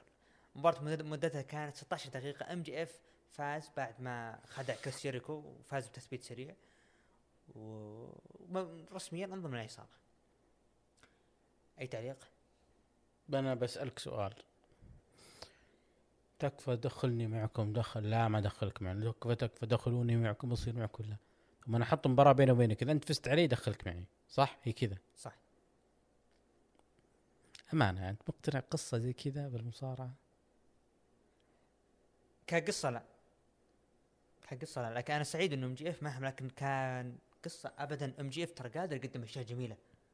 يعني MJF بيا بياكل كريس جيريكو على المايك. عداوته MJF بياكل أكل بيعرمشه عرمشه. عداوته مع إي بس مو بالطريقة ذي تدخل عصابة كريس جيريكو. يعني أنا أتمنى إنه يعني يكونون عصابة واحدة MJF مع كريس جيريكو. ومعي أنت. النقطة هذه لازم الناس ينتبهوا لها. خل MJF إنه يحاول يتسلق على ظهر كريس جيريكو. بطلع لي طلع لي بهذه القصة. ويحاول إنه مثلا يقاطع كريس جيريكو أو إنه يكون أقوى منه على المايك. بعدها تصل مرحلة إنه اثنينهم يتنافسون على من يقود ال Inner Circle. من اللي يقود هذه العصابة؟ أنا أحس إن هذه هذه قصة أقوى وأفضل من إنه تكفى دخلني معكم ما دخلك نفوز عليك هذه خطته يعني أن يجب إن تكون كذا الطريقة اللي حصلت. بس بكل صراحة MJF قبل أشهر لعب ضد جون موكسلي قدم بروموهات جدا عظيمة وكانوا الناس يبون فوز MJF لكن للأسف الشديد ما فاز. قدم النظام اللي هو آه كأنه آه عنده حملة انتخابية ومعه سكرتيريا ومعه آه واحدة تتكلم نياب- يعني مع- معه سكرتيره بنت. كان مقدم أشياء جدا جميلة. كان يعني حتى ال- اللي كانوا معه ب اللي كانوا معه شو اسمها هي؟ بالحم حملته كانت مرة جميلة. لكن ام جي اف من أيام ام ال دبليو وأيضا هو من الحاجات الجميلة الرائعة في AEW مع داربي ألن. الامانه ما ما نظلمه ولا, نهضم حقه. لذلك أنا قلت لك إنه كان المفترض قصته مع كريس جيريكو إنه هو أصلا ينضم already مع كريس جيريكو في ال Inner Circle ويستمر معاهم. بعدين يصير في خلاف داخل مين يقود العصابة وبعدها يتصدر MJF وهو اللي يقود العصابة. هذا اللي تمنيته الصدق. نروح لل main event اللي كان منتظر وال ال- ال- ال- يعني جون موكسلي مباراته على اللقب ضد ايدي كينغستون في مباراة I Quit للأسف الشديد ايدي كينغستون استسلم خلال 17 دقيقة وحافظ جون موكسلي على لقبه. اي تعليق؟ أعلق على وش هل هو استمرار آه، إنه جون موكسلي هو واجهة AEW يعني آه، أنا تمنيت إنه لما نصل إلى الربع الأخير من ال 2020 تمنيت إنه يكون آه، صدارة المشهد في AEW بين آه، هانجمان بيج وكيني اوميجا ب 2 ديسمبر جو- جون موكسلي راح يلعب مباراته ضد آه، كيني اوميجا على اللقب. واعتقد إنه المفروض المباراة هذه تنتهي في تتويج كيني اوميجا ابتعاد جون موكسلي وجود عداوة قوية على هذا اللقب بين هانجمان بيج وكيني اوميجا يجب على AEW أن تدفع بقوة هذه القصة. يجب تكون هي الصدارة. يجب يكون التنافس على اللقب يعني أنا أنت- عشان أوضح لك أكثر. خلي قصصهم هذه خرابيطهم يسوونها ما عندي مشكلة أنا. بس خلي التركيز داخل اللقب AEW World AEW World Heavyweight Champion تكون بين محصورة الاشهر الجاية بين كيني اوميجا هانجمان بيج. بس هنا صورة اللقب تكون محصورة بين الاثنين. صدقني هذول هم اللي المفروض يكونوا مصدرين المشهد عندك. تكلمت كثير الأشهر اللي راحت. انبح بس ما أدري إلى الآن AEW ما فكروا فيها ما يبونها مخبينها ما أدري. لا أعلم. بس شغالين حط تصفيات حط تصفيات حط تصفيات. أنا كنت جدا مستمتع باللي قدمه إيدي كينغستون. وتمنيت والله ياخذ اللقب لأنه جون موكسلي غلط. جون موكسلي بدا يذكرنا بأيام حمله لقب WWE باخر فترة له فترة مملة. بدا يعني بادي الأشياء تبين عليه. جون موكسلي ممل مع اللقب. ال WWE اكتشفت ذلك متأخرة. جون موكسلي ممل جدا جدا. كل يذكر لقائه مع ستيف أوستن على البودكاست. يوم ما جلده. قال اصحى معي أنت وراك راقد أنت. يعني أنا بالنسبة لي بس جاء الرياض وسوى مقابلات يعني. لا لا لا كنت موجود ومن الناس يسووا معه مقابلات هل وكنت هو حاضر. فعلا فعلا يعني يعني قدم لك character ولا لا لا لا حقيقة؟ ثلج هو كذا ها، خلقته كذا بارد ثلج مو بس بس بارد. لما تشوفه مع ريني يونغ تستغرب. ر- ر- رينيه يانج يا عبد الرحمن طاقة طاقة إيجابية. بأي مكان تحل فيه تحس بهالطاقة تنهمر كالنهر الجاري. طاقة إيجابية رائعة جدا ابتسامتها ضحكتها كلامها آه، زميلتك لا, طبعاً. آه، لا لن تتكرر. رينيه يانج لكن نرجع كيني أوميجا هانجمان بيج. أتمنى كم آه، تاريخ المباراة 2 ديسمبر. أتمنى 2 ديسمبر. كيني اوميجا يتوج في اللقب. تبدأ من لحظتها. يدخل هانجمان بيج يبارك له ثم يقلب عليه. تبدأ من هنا عداوة الاثنين. خلها تستمر إلين صيف 2021 هذه العداوة هي اللي بتلفت الانتباه وتجيب الناس تناظر. AEW صدقني. هنا تفرض هيبتك. ليش يا عبد الرحمن؟ إنك صنعت هوية مختلفة عن جون موكسلي كريس جيريكو إلى متى؟ جانجريل مات هاردي إلى متى يا أخي؟ جيب لك آه، عندك أدواتك انت تقدر تصنع فيها هويتك المختلفة عن بقية عروض اتحادات المصارعة. عندك كيني أوميجا وعندك هانجمان بيج. إلى أنا ما شفت شيء. أعتقد إنه نهاية ديسمبر آه في توقف ل AEW هو ثابت التاريخ هذا إنه مع الأعياد وفي توقف صحيح؟ يا رب. أنا أعتقد إنه ما أدري إذا ثبتوا التاريخ ولا لا. آه تقييمك العرض أعطيه ستة من عشرة. أنا أعطيه ستة ونص من عشرة. علشان دربي ألن فاز باللقب. روح تقييم المتابعين قيموه من 9 ل 10 ب 25% ومن 5 ل 8 قيموه ب 36% وأقل من 5 قيموه 39% هذا طبعا كان عرض فول جير نروح الآن للعرض الأحمر. طبعا على طاري ريني يونغ. للمعلوميه ترى فسخوا عقده عشان موضوع الكورونا. متى؟ آه قبل أشهر. مع نفس الدفعة اللي بعد المانيا ولا بعدها؟ لا لا لا بعدها. أ- في فترة انتشرت فيها الكورونا خلف الكواليس. لأنه أعلنت هي إنه فيها كورونا وما أدري إيش ف لقوا عذر وقالوا مع السلامة. يقال إنها رجعت الفترة الأخيرة. وعلى طاري عرض الرو وسماك داون عرض ذا بامب شو يعني أنا نسيت أحط نقطة المنصور مرة طلع مع كايل وقدم برومو بشخصية مقنعة. ما حد كان متوقع إنه هو منصور. كان قدم شغ... برومو جدا جميل. عموما ندخل الآن مع عرض الرو افتتح عرض الرو بفقرة ميز TV. واهلا ميز TV ذا ميز بطل حقيبة Money in the Bank اي بس شلون صار بطل؟ بطل الحقيبة بعد ما كانت مع أوتس و... آه لا تذكرنا كان كينج كوربن يبي ياخذ الحقيبة. دخل عليه إلياس ضربه بالجيتار طاحت من كينج كوربن طاحت من, فوق السلم إلى يد أوتس. واعلن رسميا إنه هو بطل الحقيبه مو من مو من التكرار ما في أي شيء أوتس جالس يسويه. قلب عليه تكر فاز فيها ذا ميز بالمباراة. ذا ميز خلال هذا الاسابيع آه دقيقة دقيقة دقيقة. هذه ماشينري تفرقوا؟ تفرقوا تكر قلب عليه بعرض Hell in a Cell وتكر الآن من عندك فرق أنت؟ أصلا من عندك فرق؟ للمعلومية تكر الآن jobber. الآن الآن. راح نجيها بعد راح يقول لك إيش صار. jobber ينافس على لقب 24 7 championship وكان في خبر إنه نقل عرض سماك داون لكن ما صار شيء. فخذاها ذا ميز خلصنا أخيرا. شخص بجديته خلال هذا الأسابيع تقريبا أو أسبوعين شخص حاول مرتين يصرف الحقيبة. ذا ميز فعلا حاول مرتين يصرف الحقيبة. قدم هذا الأسابيع يعني حقيبة Money in the Bank بحياته ما قد قدمها اوتس خلال فترة حمله. ابدا العالم يعني الحمد لله. اوتس اللي يثبت إنه خلاص بح مع السلامة ما في أي فرصة لك خسارته ضد رولينز بعرض سماك داون ويبدو لي إنه قلب التكر ما في أي فائده منها.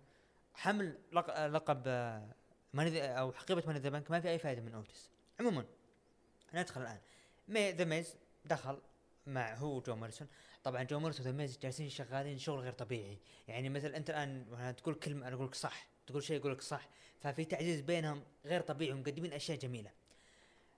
ذا ميز تحدث عن مباراته مع راندي أورتن ضد النيو داي ودرو ماكنتاير وقال إنه ممكن يصير أي شيء بالمباراة هذه. طبعا يقصد صرف الحقيبه على راندي أورتن وبدأ يروج البرنامج على ذا ميز. طبعا دقت موسيقى راندي أورتن دخل قال أنت الحين جاي تروج البرنامج وجد عليه كلام. أنا ترى جاي هنا بلعب ضد درو ماكنتاير عشان أحط يديني عليه وأجد جلد غير طبيعي. لكن انت إيش تبي تسوي ذا ميز؟ حط جاي تبي تصير معي بالمباراة هذه علشان تسوي لي مصيدة لي وتصرف الحقيبة؟ لكن خلنا أذكرك قبل سنوات طويلة. أنت تدري وش صار فيك؟ تذكر يوم يطردونك من غرفة الملابس. ترى أنا من الأشخاص اللي رفضت إنك ترجع غرفة الملابس. وقال إذا تبي تصرف الحقيبة اصرف الحين. طبعا قال ميز أنا ما عندي أي استعداد إني أستغل سلطتي آه، واصرف الحقيبة حاليا. أنا ومورسون لا نركز. آه، مباراتنا ضد النودي ودرو علشان نفوز ونطالب مباراة آه، على ألقاب الفرق. طبعا دخل آه، النيو داي بدوا يطقطقون على راندي أورتون وموريسون مورس آه، وميز وموريسون لكن هجوم من راندي أورتون بال RKO عليهم ودخل درو ماكنتاير وذا ميز وموريسون قلبوا على درو وذا وسوى راندي أورتون حركة ال RKO للمرة الثانية أي تعليق بالفقرة؟ جميل. من الحاجات الحلوة اللي استمتعت فيها ليس لأنها قصة يعني تمثل الرأي لا عشان المواهب الموجودة. دميز دميز بكل صراحة. أيوه. فوزوا فوزوا لا لا ارفع صوتك. قرب. دميز بكل. فوزوا بالحقيبة. مم. أنت عشته من جديد. رجال تغير 180 درجة. صرت أنا اتحمس معه. ما تغير. هذا هو. هذا ذا ميز اللي نعرفه. هم دخلوا شخصية غبية قبل المانيا. ما كان المفروض يدخل هذه الشخصية. ذا ميز آه طور نفسه. ذا ميز جدد. ذا ميز ابتكر. ذا ميز سوى شغل. رغم رغم انه يعني معلش على المقاطعة رغم إنه يعني قدم شخصية غبية. الا إنه ابتكر بالشخصية الغبية هذه. قدم أشياء جميلة بها لا, لا, لا. أنت تكون level فوق بعدين تنزل level تحت. مو متوسط level تحت هذا ما يعتبر تطوير. ذا ميز من 2016 وهو ال heel رقم واحد ويستحق يحمل اللقب ويتصدر لسنوات. كان في فرصة إن WWE تخليه ينطلق انطلاقة قوية وضخمة في ال Mania و17 يكون داخل في مباراة مع جون سينا. ويكون مثلا آه، بدل ما تكون tag teams عشان نيكي بيلا لا تكون جون سينا ومع نيكي وذا ميز ومع ماريز. وأفضل إن الوضع يكون كذا كمباراه فردية يفوز ذا ميز. آه، أحس عشان تطلع انطلاقة ذا ميز من هذه المباراة. 2016 قدم شغل رائع جدا. وعداوته اللي سواها مع داني براين شيء لا يمكن زيجلر. لا يمكن ننساه. والمباريات اللي كانت مع دولف زيجلر. ذا ميز هذا الدور اللي يجيده أكثر دور البطل ال heel. رغم إنه بالبرومو هذا ما تحس إنه heel أصلا لكن البرومو رائع جدا. تكلم عن ذا ميز راندي راندي راندي راندي راندي. بعد تيكر تربل من عندنا. ذكرنا بالجيل. هو ما بقى إلا راندي ترى. راندي أورتن. ما بقى إلا راندي. وبجي أنا على سالفة هو درو ماكنتاير واللقب بينهم بجيك أنا عليها. أه رغم ان ما تكلمنا عن بري وايت وبراون سترومان واللقب Universal لأن لازم نتطرق لها القضية هذه. نجي ل New Day إكزيفر وود وكوفي كينغستون وبيج إي. بيج إي منفصل انفصال بيج إي أنا بالنسبة لي أراء إيجابية رائعة جدا. بيج إي وأيضا تمنيتها لاكزيفر وود. اثنين بصراحة للأمانة طلعوا بشكل فردي بشكل رائع.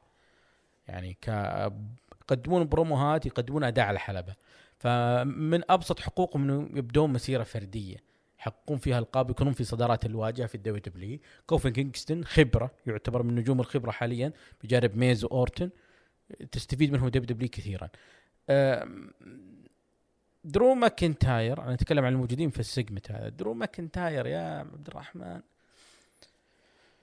ما أدري قبل كورونا وقبل الحجر كانت ال WWE تؤمن فيه وكان في دعم له وكان الجمهور معاه. ما أدري ليش ال WWE تراجعت وأعطت دفعة. أو دفعة لواحد مثل وبحجم راندي اورتن لأن راندي اورتن قدم خلال من بعد ال Mania قدم مسيرة جدا جميلة سواء بروموهات سواء مباريات مع ايج آه عداوته يعني نذكر هذا راندي. هذا راندي. ريك فلير بيج شو شون مايكلز هذا كريستيان. راندي هذا راندي. أنا أعيد وأكرر. آخر لازم يجب أن نستمتع بكل ثانية. تشوف فيها راندي اورتن على الشاشة. لأربع سنوات أنا أقولها. من يوم رجع بعد الإصابة الطويلة ب 2016 وأنا أقول استمتع بكل ثانية تشوف فيها قدامك راندي أورتن. راندي أورتن لن يتكرر في تاريخ المصارعة. بغض النظر عن اندرتيكر لكن راندي أورتن خلاص هو آخر من بقى من جيل الأساطير والرموز والناس اللي تقدر ال business. لن يتكرر بعدها أحد. كل اللي بتشوفهم يجي بس يستلم راتب ويقدم اللي عليه ويمشي. ما راح يبتكر ما راح يجدد ما راح يقدم أي حاجة. هذا يعني مثل كوربن ومثل رومان رينز. لا لا لا بس خل بكمل نقطة عشان ما تشتت انتباهي أرجوك يعني. درو ماكنتاير ما أدري WWE إيش فيه لكن قد وأعيد وأزيد وأكرر. عدم وجود الجمهور الحي لا يعطيك مصداقية أو تأكيد أو نفي إن هذه القصة وهذه الشخصية ناجحة أم لا. لكن أنا اللي ظاهر أمامي إنه درو ماكنتاير من ينافسه ما في أحد. كان تدري من أبرز شخص قادر إنه بعد بروك ليزنر ينافس درو ماكنتاير مين؟ سيث رولينز. دخل معه بعداوه طول؟ لا. هذا هذا اللي أبيه. سيث رولينز مع درو ماكنتاير لو طولت بيطلعون لك شيء خرافي. شيء لم يتكرر. سيث رولينز مع درو ماكنتاير هنا تكملها. وفكني من سالفه ال Messiah. المخلص. المختار. سميه ما شئت. دخل سيث رولينز مع درو ماكنتاير وشوف كيف الوضع مع لقب ال WWE بيصير. لكن ما دخلوا نقولوا الآن سيث راح ل SmackDown. من فيه من فيه بصراحة يعني.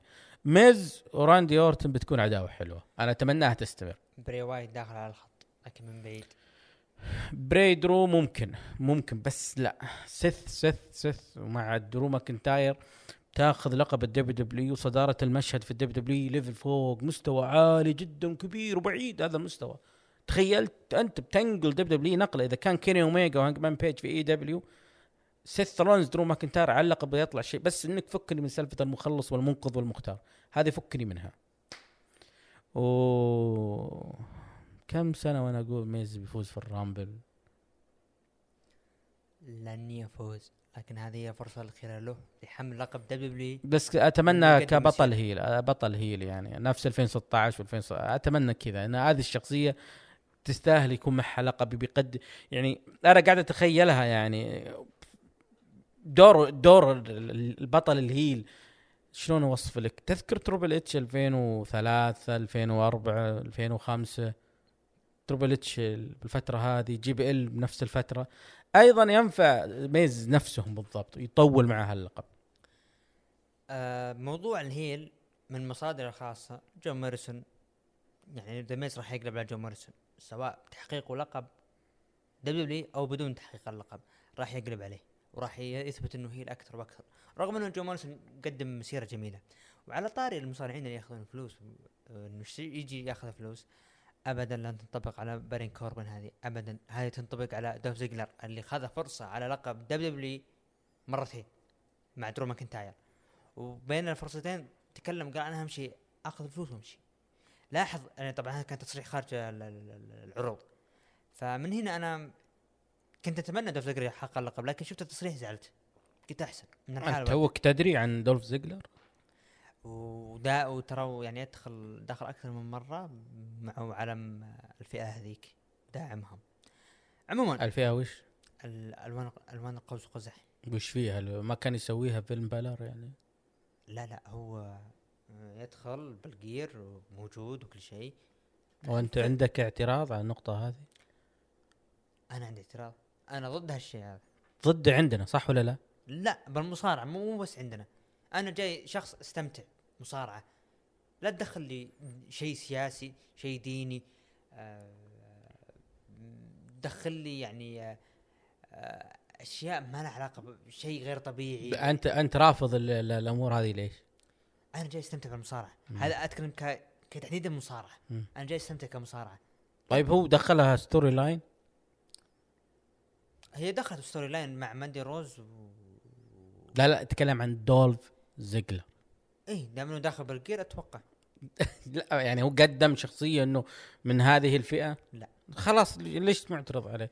إذا أنت معترض عليه إنك أنت تقول آه يعني أنا ليش أقول لك كذا اسالك عشان أبين إنه إحنا ندعي حاجات طبعا ما هو ندعي حاجات وكذا وبعض ال... وفي أمور أهم ما نتكلم عنها يعني إذا أنت تقول هذه الفئة ذي آه، ما يجوز ومخالفه للفطره مخالفه للدين طيب ليش ما يتحجبن المصارعات؟ إحنا ننقذ أنفسنا كذا ترى لا لا لا آه، شلون؟ لا لا لا لا لا، لا لا لا, لا, لا. ليش؟ يعني أنت الآن آه، أنت الآن تتكلم من منطلق ديني صح ولا لا؟ لا ها. ابدا. ليش ابدا؟ أو أنا أتكلم من منظور شيء ترفيهي أنا جاي أستمتع. اي هو ما؟ سوى آه، كلامك لو هو سوى storyline سوى قصة إنه أنا من الفئة ذي وداخل بعلاقة مع جون موريسون أقول لك ممكن إن كلامك كذا صحيح لكن هو ما سوى. هو حط لبس سوار أو لبس بال gear أو اي حاجة ثانية هذه تخصه هو شيء شخصي يخصه هو ما أنا دخل فيه إحنا.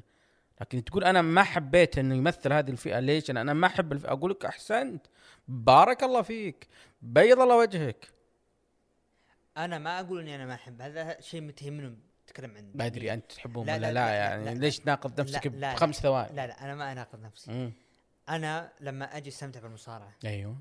عادي تتابع قصص يعني تدخلون موضوع السياسة بالمصارعة الترفيهية؟ أنا أسألك. دولف زيجلر طلع بقصة مع هؤلاء؟ ما أستغرب لكن لا. ما تستغرب تتكلم مستقبل. شفنا. بس دقيقة بس ما بعرج على سالفة دولف زيجلر. عبد الرحمن هذا هو دولف زيجلر. من يوم عرفناه. لا شيء جديد تت- تتمناه أو تترجاه أو يا رب يصير. مرة حاجة بسيطة كذا مرة سواها قبل سنة بس ما استمر عليها. ولا عقدنا عليه امال هذه مشكلة دوف زيجلر يعني. هو موهبة هو موهبة من ناحية إنه قادر يقدم لك آه، ال selling بشكل جدا خرافي. يعني يذكرني بتربل اتش بس ما ما أدري يعني ليش مو قادر إنه يجزم أكثر ويقدم لك حاجة. آه، النقطة هذه أثرتها كثير أنا سنين يمكن أربع أو خمس سنوات وما لقيت إجابة لأنه الوحيد اللي يقدر يجيبك هو دولف زيجلر. أعطاك الإجابة. وأنت قلت يقول أنا ماني مهتم امشي أستلم راتب وامشي فلوس أهم شيء فلوس. money money money. مات ريدل طبعا في مباراة ال- المص... ال- برو. الفايز فيها راح ينضم لفريق الرو ويصبح العضو الأخير ضد فريق سماك داون بسرفايفر سيريس مات ريدل لعب مباراة ضد جيف هاردي ضد إلياس. انتهت مباراة انتصار. مات ريدل خلال ثمان دقائق ليصبح العضو الأخير مع فريق الرو.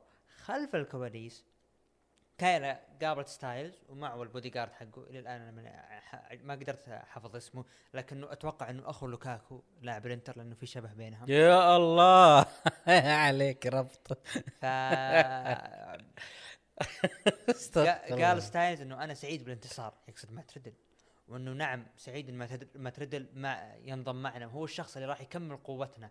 طبعا دخل شيمس معصب يقول بأي حق الحافي هذا ينضم معنا وما له ما يستحق من الكلام. طبعا ستايلز بدا يهدي وقال أنا بصفتي كابتن لازم يكون عندنا اجتماع. دخل رد على شيمس قال أنت مو كابتن علي. دخل سترومان قال أنت مو قائد علي. نفس الكلام مع كيث لي. تعليقك.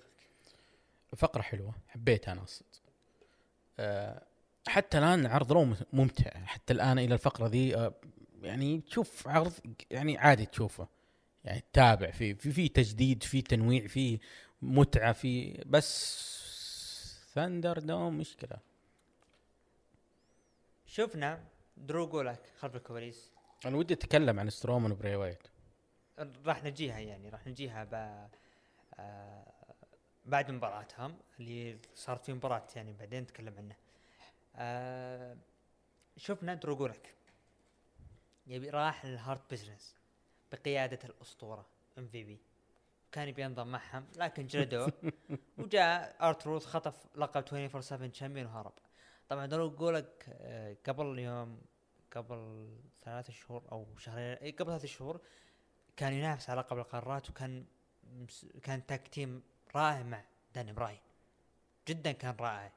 لكن فجأة بدون أي مقدمات درو جولك أن- راح على لقب 24 7 championship لانا لانا لانا لانا لعبت مباراة ضد شاينا بيزلر وانتهت المباراة خلال دقيقة بانتصار شاينا بيزلر. مع العلم إن لانا لعبت قبل أسبوعين على لقب نساء الرو ضد آسكا.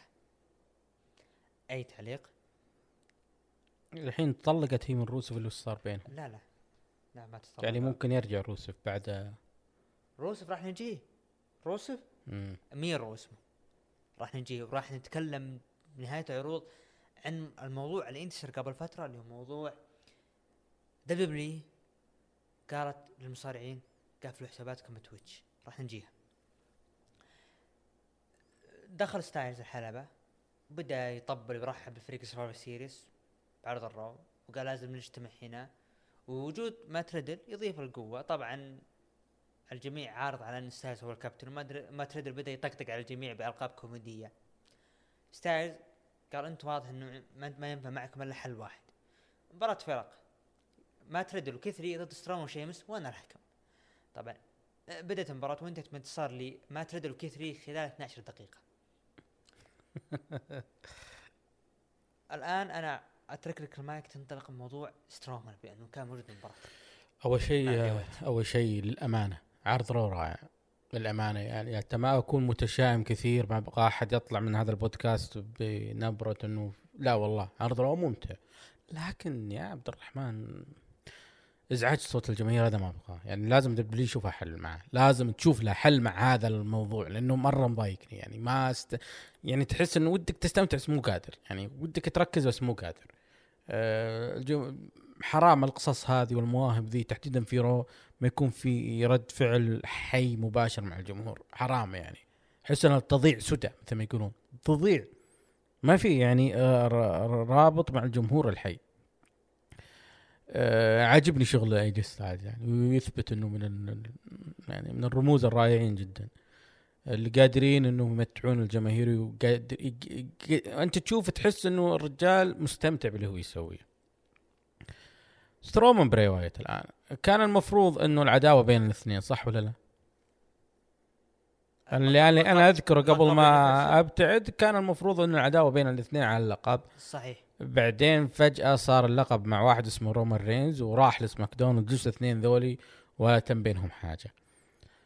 مع أه العلم إنه سترومان خذ فرصة على قبل ثلاث اسابيع ضد رومان رينز على لقب يونيفرسال وانهزم بالاخضاع فاز من اللي خضع؟ آه رومان رينز. أخضع من؟ أخضع برون سترومان. عفوا الوحش المتوحش على قولة سيرجيو. الوحش المتوحش برون سترومان. نعم أخضع عن طريق رومان رينز. نعم رومان رينز أخضع برون سترومان.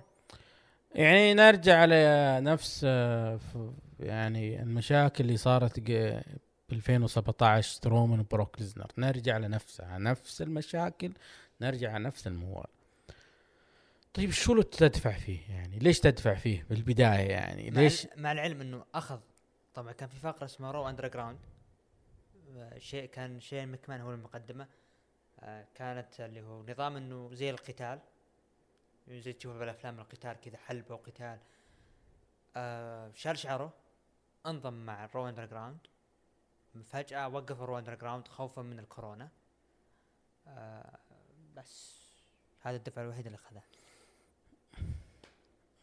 بس استفهام كبير على قصة براي وايت The Fiend برون سترومان وين قادر تودي القصة هذه؟ وين بتروح؟ وش ال- التسلسل بالأحداث والقصص؟ يعني سترومان و وبراي وايت قادر أنت تطلع منهم حاجة طويلة جدا تأخذ معك. حاجة. كم استمرت؟ أول مباراة بدت كانت البراي وايت شخصية.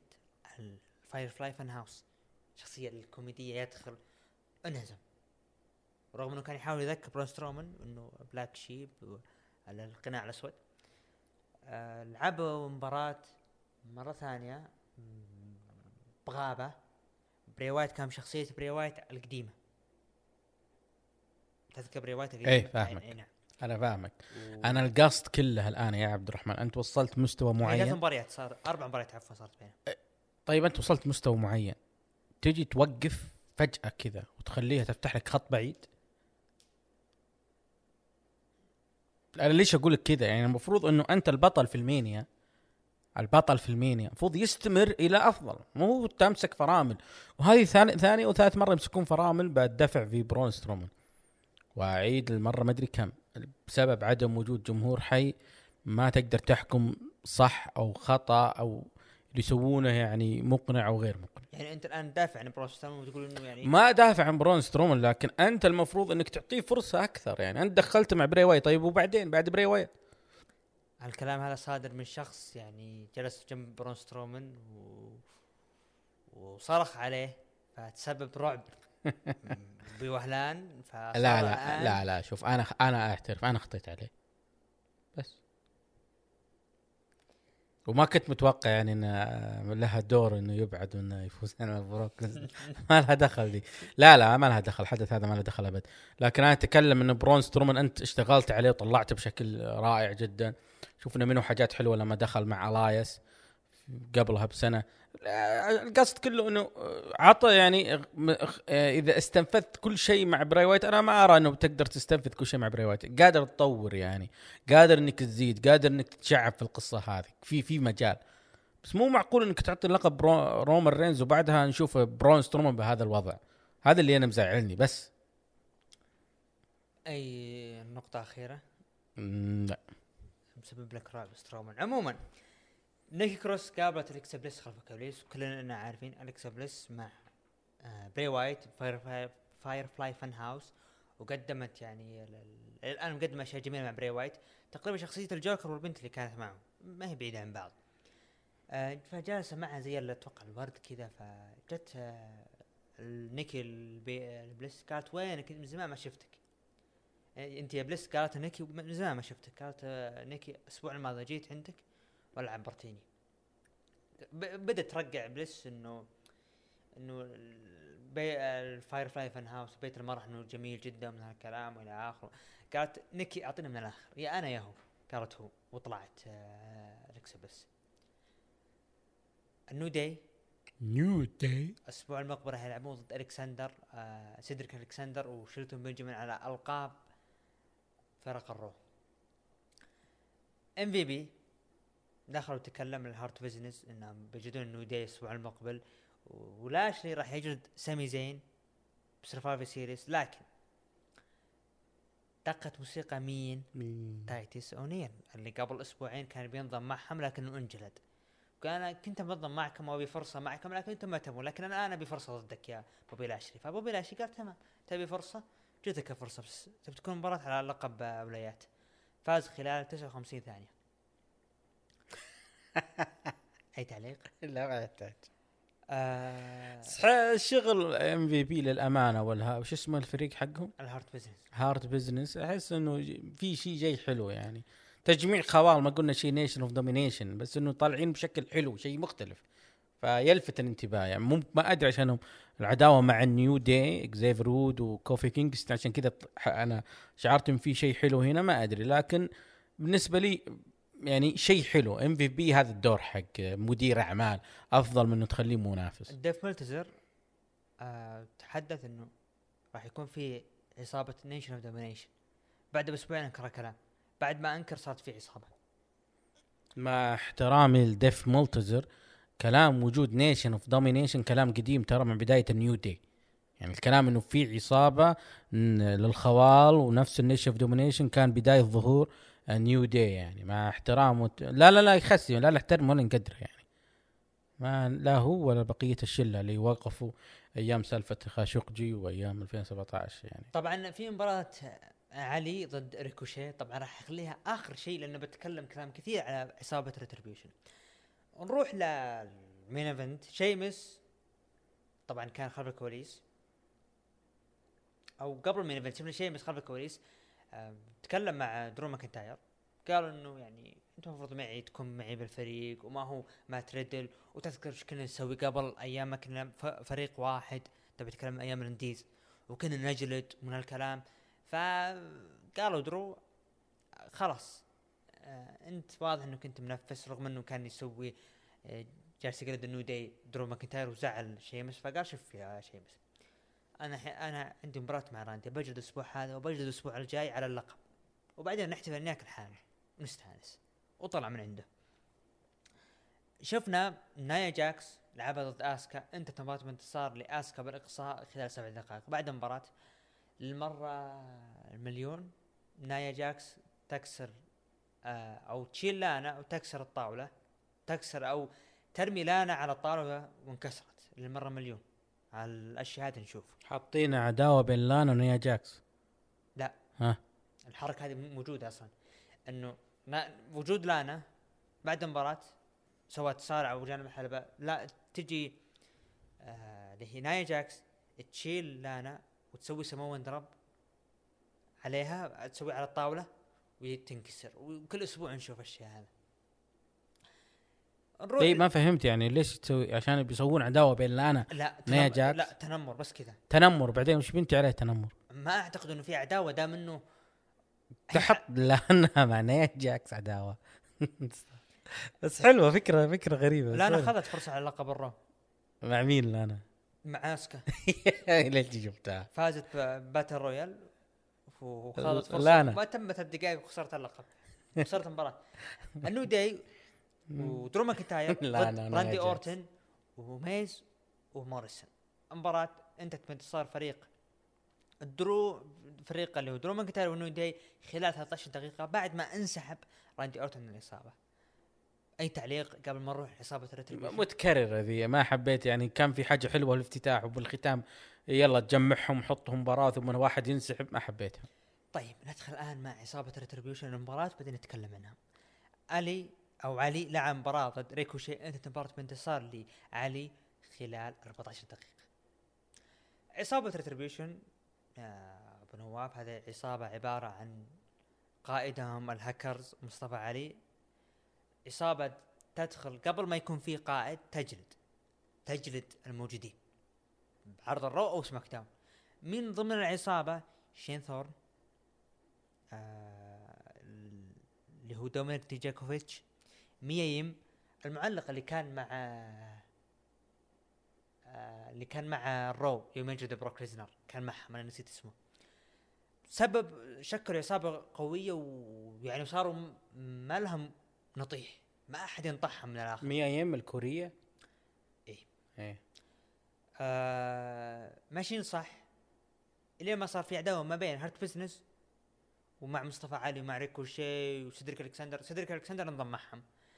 مصطفى علي كان في مباراة بينه وبين آه اللي هو Hurt Business أحد الأعضاء أتوقع ببلاش بدت المباراة ما المباراة توها بادية دقت موسيقى ال Retribution اللي يدخل علي ينزل من الحلبة يبي يعني يبي ت- يتجالد هو عصابة Retribution نتفاجأ انضم رسميا للعصابه حلو حلو.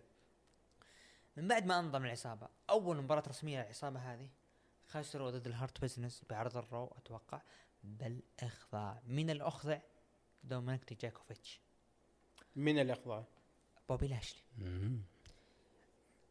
العصابة هذه كانوا قادرين إنهم يمشون معهم بأنهم يعطونهم فرصة على ألقاب فرق ال Raw. ويأخذون ألقاب الفرق. ما ح- ما صارت. battle royal النسائية كانت ميا يم إنه ممكن فرصة لها إنها هي تدخل وتفوز وتحقق اللقب وتزيد من قوتهم ما شفنا شيء. من اللحظة اللي هم خسروا فيها صار لهم تهميش غير طبيعي. الأسبوع الماضي تهمش علي وخسر. الأسبوع هذا فاز. تقريبا من من يوم أن تجمعت العصابة خلال شهرين فوز واحد لهم. أو فوز فردي لمصطفى علي. أنا ما خاب ظني. هل العصابة هذه يعني أعطيتك الملخص لها هل إنه خلاص ما راح يستمرون؟ هل العصابة اللي انت دخلتهم بقوة يجلدون جميع المصارعين ويسببون الرعب اللي موجودين بطاوله التعليق؟ من ضمنهم سمو جو. انه يصير كذا اللي فيها؟ آه، ما أنا بالنسبة لي ما أحس إنه في نهاية حتى الآن. يعني أحس إنه في طور يعني أحس إنه project شغالين عليه حتى الآن ما انتهى. آه، الفكرة حلوة.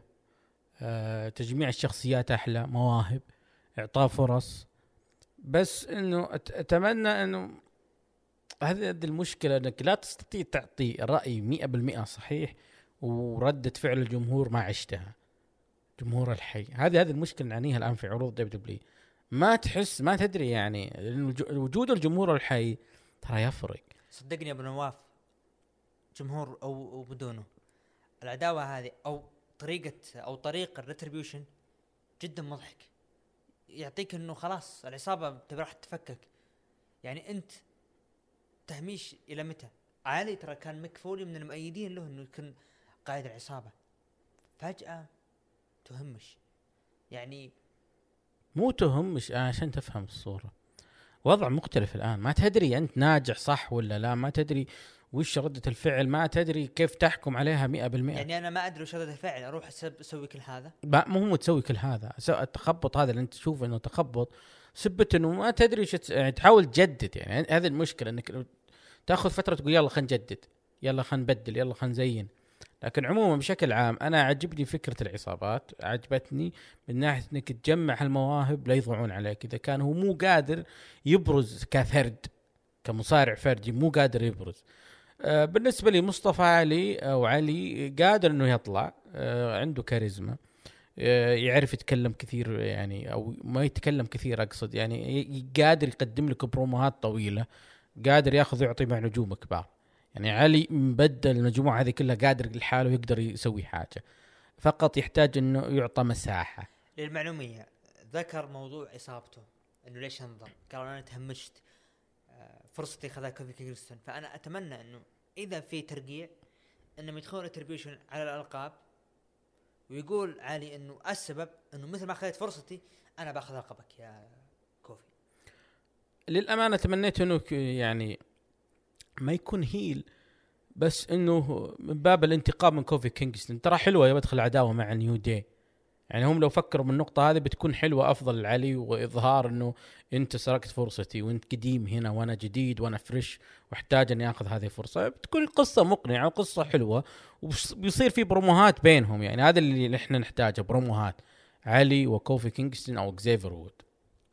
يعني الأسماء موجودة يا عبد الرحمن في Raw يعني. أنا بالنسبة لي Raw وضعه مرة أفضل بكثير من SmackDown بصراحة يعني. SmackDown ما في شيء ترى. Raw أفضل. حتى الآن بالنسبة لي تستطيع إنك تتابع فيه عروض. وعلى طاري ال- ال Raw. مشاهدات ال Raw الأسبوع هذه كم تت- تتوقع يعني؟ أنت تسمع ال Raw كم يعطيك؟ يعني رقم. ما راح ينقل يعني ينزل عن مليون مليون ونص.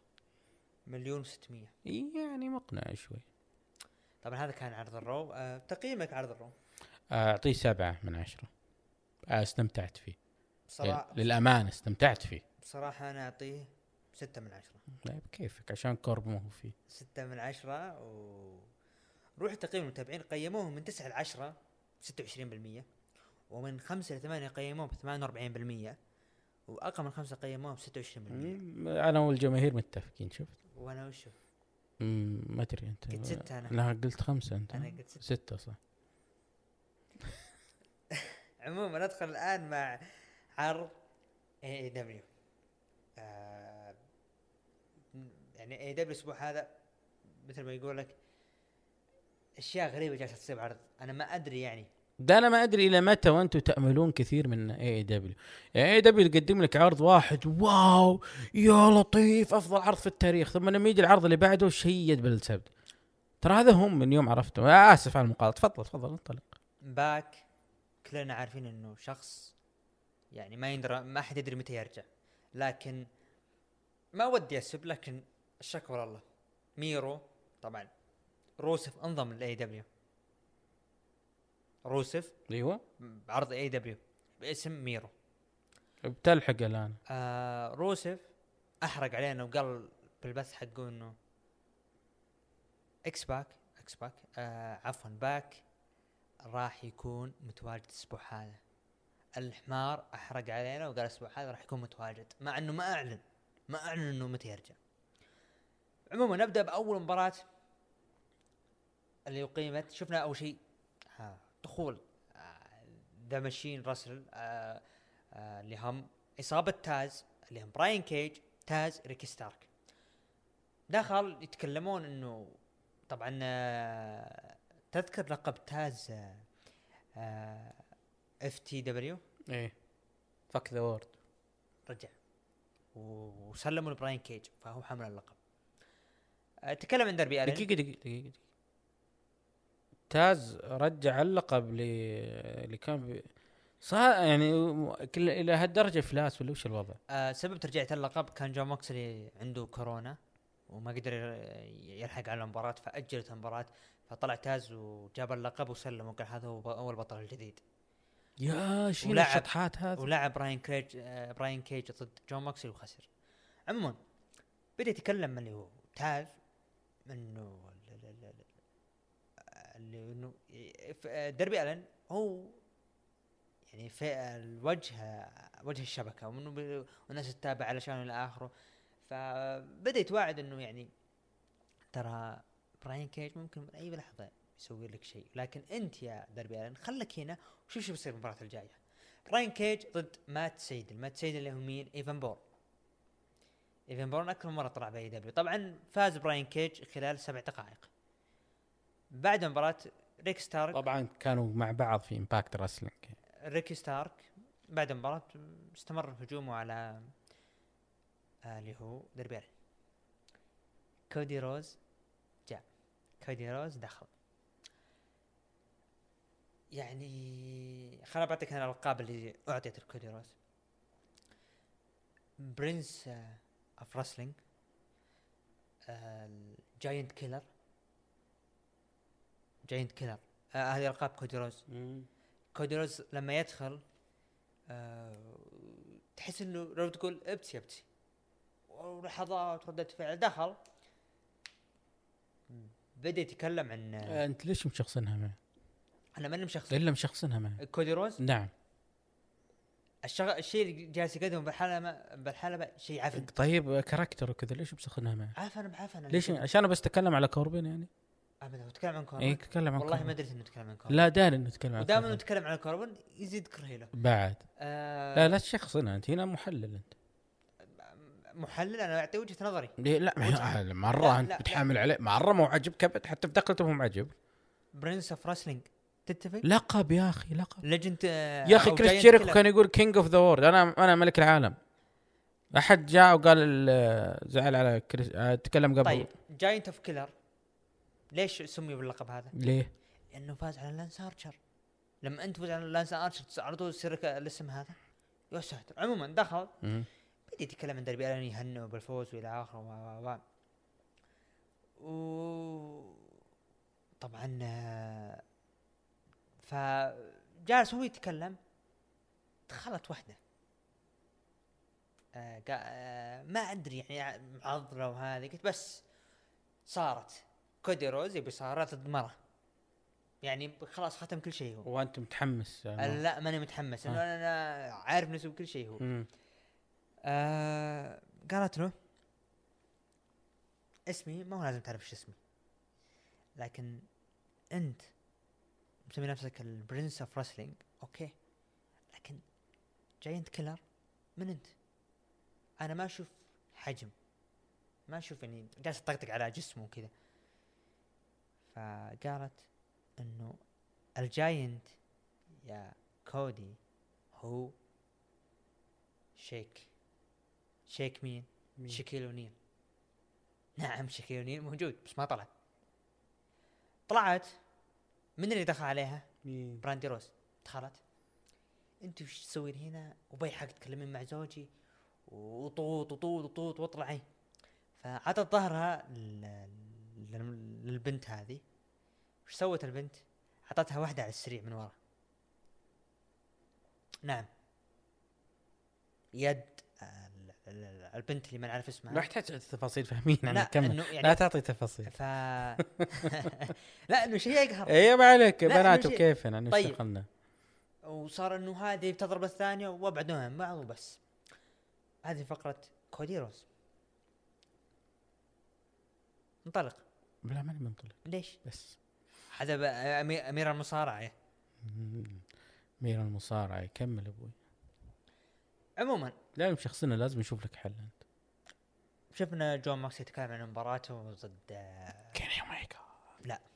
ضد إيدي كينغستون وإنه إنه خلاه يخضع والى آخره وإنه قدم مباراة جميلة. لكن جاء كيني اوميجا أتمنى لك التوفيق بتحديك ضدي لكن ما أعتقد إنك راح تفوز عليه. آه، مباراة آه، بينج بانك ما أدري شو اسمها هي أو bunkhouse. هي مباراة من الآخر extreme rules حلو؟ لكنهم غيروا غيروا اسمها. Butcher و Blade لعبوا ضد Natural Nightmares اللي كيو تي مارشيل وجولفست أو اللي هو دستن روز طبعا أنت مباراة خلال 13 دقيقة فوز مين؟ مين؟ ما يحتاج. The Natural Nightmares Butcher Blade باني إنه إنه هم عصابة مع مع ري فينيكس وبنتاغون وإيدي كينغستون. ماشيين صح؟ يفوزون كذا. عموما. ده. مرة اليوم شخصنها آه، طبعاً، ما اي دبليو ال- المحلي المباراة غير إنها كانت مباراة يعني مباراة جميلة ما ننكر. أيوة. خذت ثلاث نجوم 13 دقيقة. اللي محل المباراة وجود ذا باني شفنا video package ل لا لا المباراة اللي صارت ما بين مات هاردي وسامي جيفارا. إم جي إف جاء. دخل ام جي اف من ال Inner Circle بدأ يتكلم مع كريس جيريكو عن انضمامه وقال إنه الشخص يستحق إنه ينضم وفاز عليه والى آخره. بدأ يتكلم ام جي اف قال إنه شكرا لهذه الفرصة اللي خذيتها واللي اعطتني أعطتني الفرصة هذه وأنا جدا سعيد وإلى آخره. لكن أورتيز كان رافضه مسك المايك. أورتيز هو الوحيد من العصابة رافض ان دخوله. قال من أنت تدخل؟ بأي حق إحنا ما نبيك. فصار مجادل لين ما وضع ام جي إف ام جي إف وهذا وضع جيريكو. قال ام جي إف يعني عيد ميلاد سعيد لك يا كريس جيريكو. بما انه عيد ميلادك؟ هذه تذاكر ال- ال- ال- شو يسمونها؟ ال first class أو ال- ال- الصف الأمامي. الصف الأمامي ال- بلاس فيغاس نبروح نتمشى نستأنس إلى آخره. خلف الكواليس. وترى من آه، هذه أجمل فقرة في العرض على فكرة. خلف الكواليس ام جي إف. كان مستمتعين إنهم بيروحون إلى آخره. جاء سامي جيفارا قال وينكم ما شفتكم أنا على البحر. قال ام جي اف ترى مرسل لك ايميل ثاني قال لا ما أرسلت لي. قال لا مرسل للجميع وأرسلت لك. فكل اللي كان موجودين قالوا لي أرسل لنا. قال سامي جيفارا ما جاني شيء. فصار زي ال touch بين سامي جيفارا وإم جي إف. إم جي إف عطاه تذكرة إنه الأسبوع نطلع الأسبوع الجاي لاس فيغاس تعليقك. لا أجمل فقرة في العرض الأمانة استمتعت فيها. السبب في ذلك ام جي إف. أفضل من يقدم بروموهات في اي اي دبليو وجود ام جي إف. إعطاء فرصة لأورتيز. رائع جدا اللي صاير الآن في ال Inner Circle بصراحة يعني ه- هذا اللي أبغى يتوزع يتم توزيع المساحة. مساحة المشهد مساحة المايك تتوزع على هذه المواهب. يجب أن تستفيد يعني المواهب لا يجب أن يستفيدوا بوجود واحد بحجم كريس جيريكو معاهم. ولازم ولازم على كريس جيريكو انه يحاول يعلمهم كيف يستغلون هذه المساحة. آه طبعا هذا الكلام لا يقال واحد بحجم ام جي اف ام جي اف فارق عن الكل في اي اي دبليو ام جي اف مكان غير. ام جي اف جاهز كبطل heel. جاهز. كانت فرصة ضد جون موكسلي لكن لا لا اترك لا لا مو مع جون موكسلي لا لا لا يا عبد الرحمن. وين مخ أنت؟ كيف فكر أنت؟ جون موكسلي خلاص له دور يسلم اللقب. كيني اوميجا كيني اوميجا مع هانجمان بيج بعد ما تنتهي هذه كلها يصير ام جي اف جاهز كبطل heel مع واحد من الاثنين ذولي. يعني أنت ما تشوفه جاهز؟ لا الآن لا خلوه كذا خلوه يبني نفسه مع كريس جيريكو. إنه لازم تنتهي القصة هذه بانقلابه على كريس جيريكو ويكون هو زعيم ال Inner Circle. بتكون رائعة جدا ويكون كريس جيريكو عضو هامشي بالعصابة ويطقطق عليه تعال من السجن تعال غسل كذا تعال حط بتكون حلوة كقصة storyline رائع جدا الفترة الجاية. لكن متى ما آه، انتهت العداوة اللي بتطول كم شهر بين كيني اوميجا وهانجمان بيج على اللقب إي دبليو العالمي الخصم الجاهز هو إم جي إف. لا يضيعون الفرصة. إي دبليو لا تضيعون الفرصة. نروح المباراة اللي قيمت ما بين سكوربيو سكاي ضد ذي شون سبيرز صاحب streak 11 فوز متتالي بلا خسارة. اندرتيكر زمانه فاز شون سبيرز خلال تسع دقائق. طبعا ما يحتاج تعليق من عندك. آه، شفنا داشا قابلت كين اوميجا آه، كين اوميجا كان مشغول يتكلم إنه مع مع شخص فقفل المكالمة ورجع لداشا قال أنا يعني جاهز لجون موكسلي. وب 2 ديسمبر راح نشوف من اللي ينتصر. وهذه عندي مسؤولية إن أنا راح أفوز باللقب وراح نشوف. آه تايا كونتي نجمه سابقة في انكس تي لعبت مباراة ضد ريد فيلفيت. انتهت مباراه بانتصار لتايا كونتي خلال سبع كم. فقرة حريم موجودة معنا؟ إلى الآن فقرتين. تايا كونتي اللي أنا أراها إنه هي ممكن يعني تاخذ اللقب من هيكارو شيدا من هيكارو شيدا إذا اشتغلوا عليها مع العلم إنه ما في فئة نساء. عموما نروح المباراة اللي بعد ال main event راي فينيكس ضد البنتا زيرو اللي هو بنتاغون جونيور ضد ري فينيكس الأخوة يتقابلون في ال main event المباراة كانت جدا جميلة. شفنا الاقنعة انقطع وجيههم طلعت يعني من من من القناع انقطع قناع بنتاغون وري فينيكس مباراة مدتها 12 دقيقة. فاز فيها بنتاغون. بعد المباراة إيدي جاء ورمى ري فينيكس برا الحلبة وقال أنت اللي أنا أنت اللي كنت كويس يا يا بنتاغون وأنت أو بنتا زيرو أنت اللي كويس أنت الشخص اللي أنا أراهن عليك ومو مثل الثاني واسحب عليه ومن هالكلام وما آخره. الفجأة دقت موسيقى مين؟ مين؟ باك. حسبي الله عليك يا ميرو اللي يحرق علينا. باك رجع. وقال إنه أنت يا ايدي كين- كينغستون. تعتقد إنه أنا ما رجع يعني بغيب. ترى رجعت. رجع وتوعد إن ايدي كينغستون. وقال الأسبوع المقبل راح يقابل ذا بليد وراح يعني يعني راح يخلص منه ويروح اتجاه مباشر ايدي كينغستون. وهذا السبب اللي يقول انه إنه كان في عصابة قبل الكورونا اللي هو باك ومعاه آه، ري فينيكس وبنتاكون جونيور. فإيدي كينغستون هو اللي فرق بينهم الآن. فعشان كذا رجعت باك بهالوقت هذا. هذا طبعا كان عرض اي دبليو تعليقك؟ آه، تقييمك جيد. أنا ما أدري ليش أنت زعلان عليه لكن جيد. أعطيه أنا تقريبا ستة ونص. بصراحة جيد لا بأس فيه. طبعا أفضل ما فيه هي فقرة ام جي اف والانر سيركل مرة حلوة استمتعت فيها للأمانة. ما أدري علشان أنا مطبل لام جي اف من فترة طويلة لكن رأي الولد يستاهل من يطبل له. عودة باك حلوة يستاهل باك العودة. باك بس آه، أحرق علينا ميرو بالبث ما حد قالك تابع البثوث. ما تابعت بث الأخبار. آه، الأخبار آه، المفروض يحطون تسريب وعلامات عشان ما تقرأ. عموما أنا بالنسبة لي باك آه، ما أدري لكن أيضا ممكن باك آه، يحتاج فرصة ثانية يا عبد الرحمن ما أدري. أنا أحس إنه إنكس تي يو كي مترقبين عودته وجوده في إنكس تي يو كي بيكون حلو. هو اللي راح يكملها. آه أنا بالنسبة لي أعطيه خمسة ونص من عشرة. نروح تقييم المتابعين قيموه لي- ليش خمسة ونص من عشرة؟ ما في يعني أشياء مهمة صارت باستثناء ال main event و... وإم جي إف. إم جي إف ما يجي لكم أه تقييم المتابعين من 9 ل 10 قيموه ب 19% ومن 5 ل 8 قيموه ب 63% وأقل من 5 قيموه ب 18% هذا كان عرض اي اي دبليو الأسبوع هذا. نروح الآن لعرض انكس تي الأسبوع هذا. طبعا انكس تي الأسبوع هذا آه، يعني آه، شفنا افتتاح العرض. طبعا آه، افتتح العرض ب اللي هو دخول جوني قرقانو جوني قرقانو دخل ومعه spin the wheel العجلة الدور فقال أنا راح أكتشف خصمي الليلة. العجلة العجله وقفت على اسم ليون رف. طبعا لعب مباراة ضد ليون رف خلال ثلاث دقائق لأنه تفاجأ بتدخل من داميان بريست ليون رف يخطف اللقب آه، شمال أمريكا ويصبح رسميا بطل لقب شمال أمريكا. أي تعليق؟ نقول تجديد مفاجأة. مفاجأة. لقب انكس تي cruiserweight championship سانتوس اسكوبار ضد جيك اتلاس آه، حافظ على لقب سانتوس اسكوبار خلال 15 دقيقة. ديكستر لومز كان خلفه كويس يرسم رسمه. الحكم وهو كان يرسم كاميرون جرايمز راكيل كونزاليز ت- بتلعب ضد زايلي دخل عليها باو اللي هو المصارع الصيني فقال هي ما هي موجودة من الكلام فراكيل كونزاليز جل- جلدت باو وطلعت.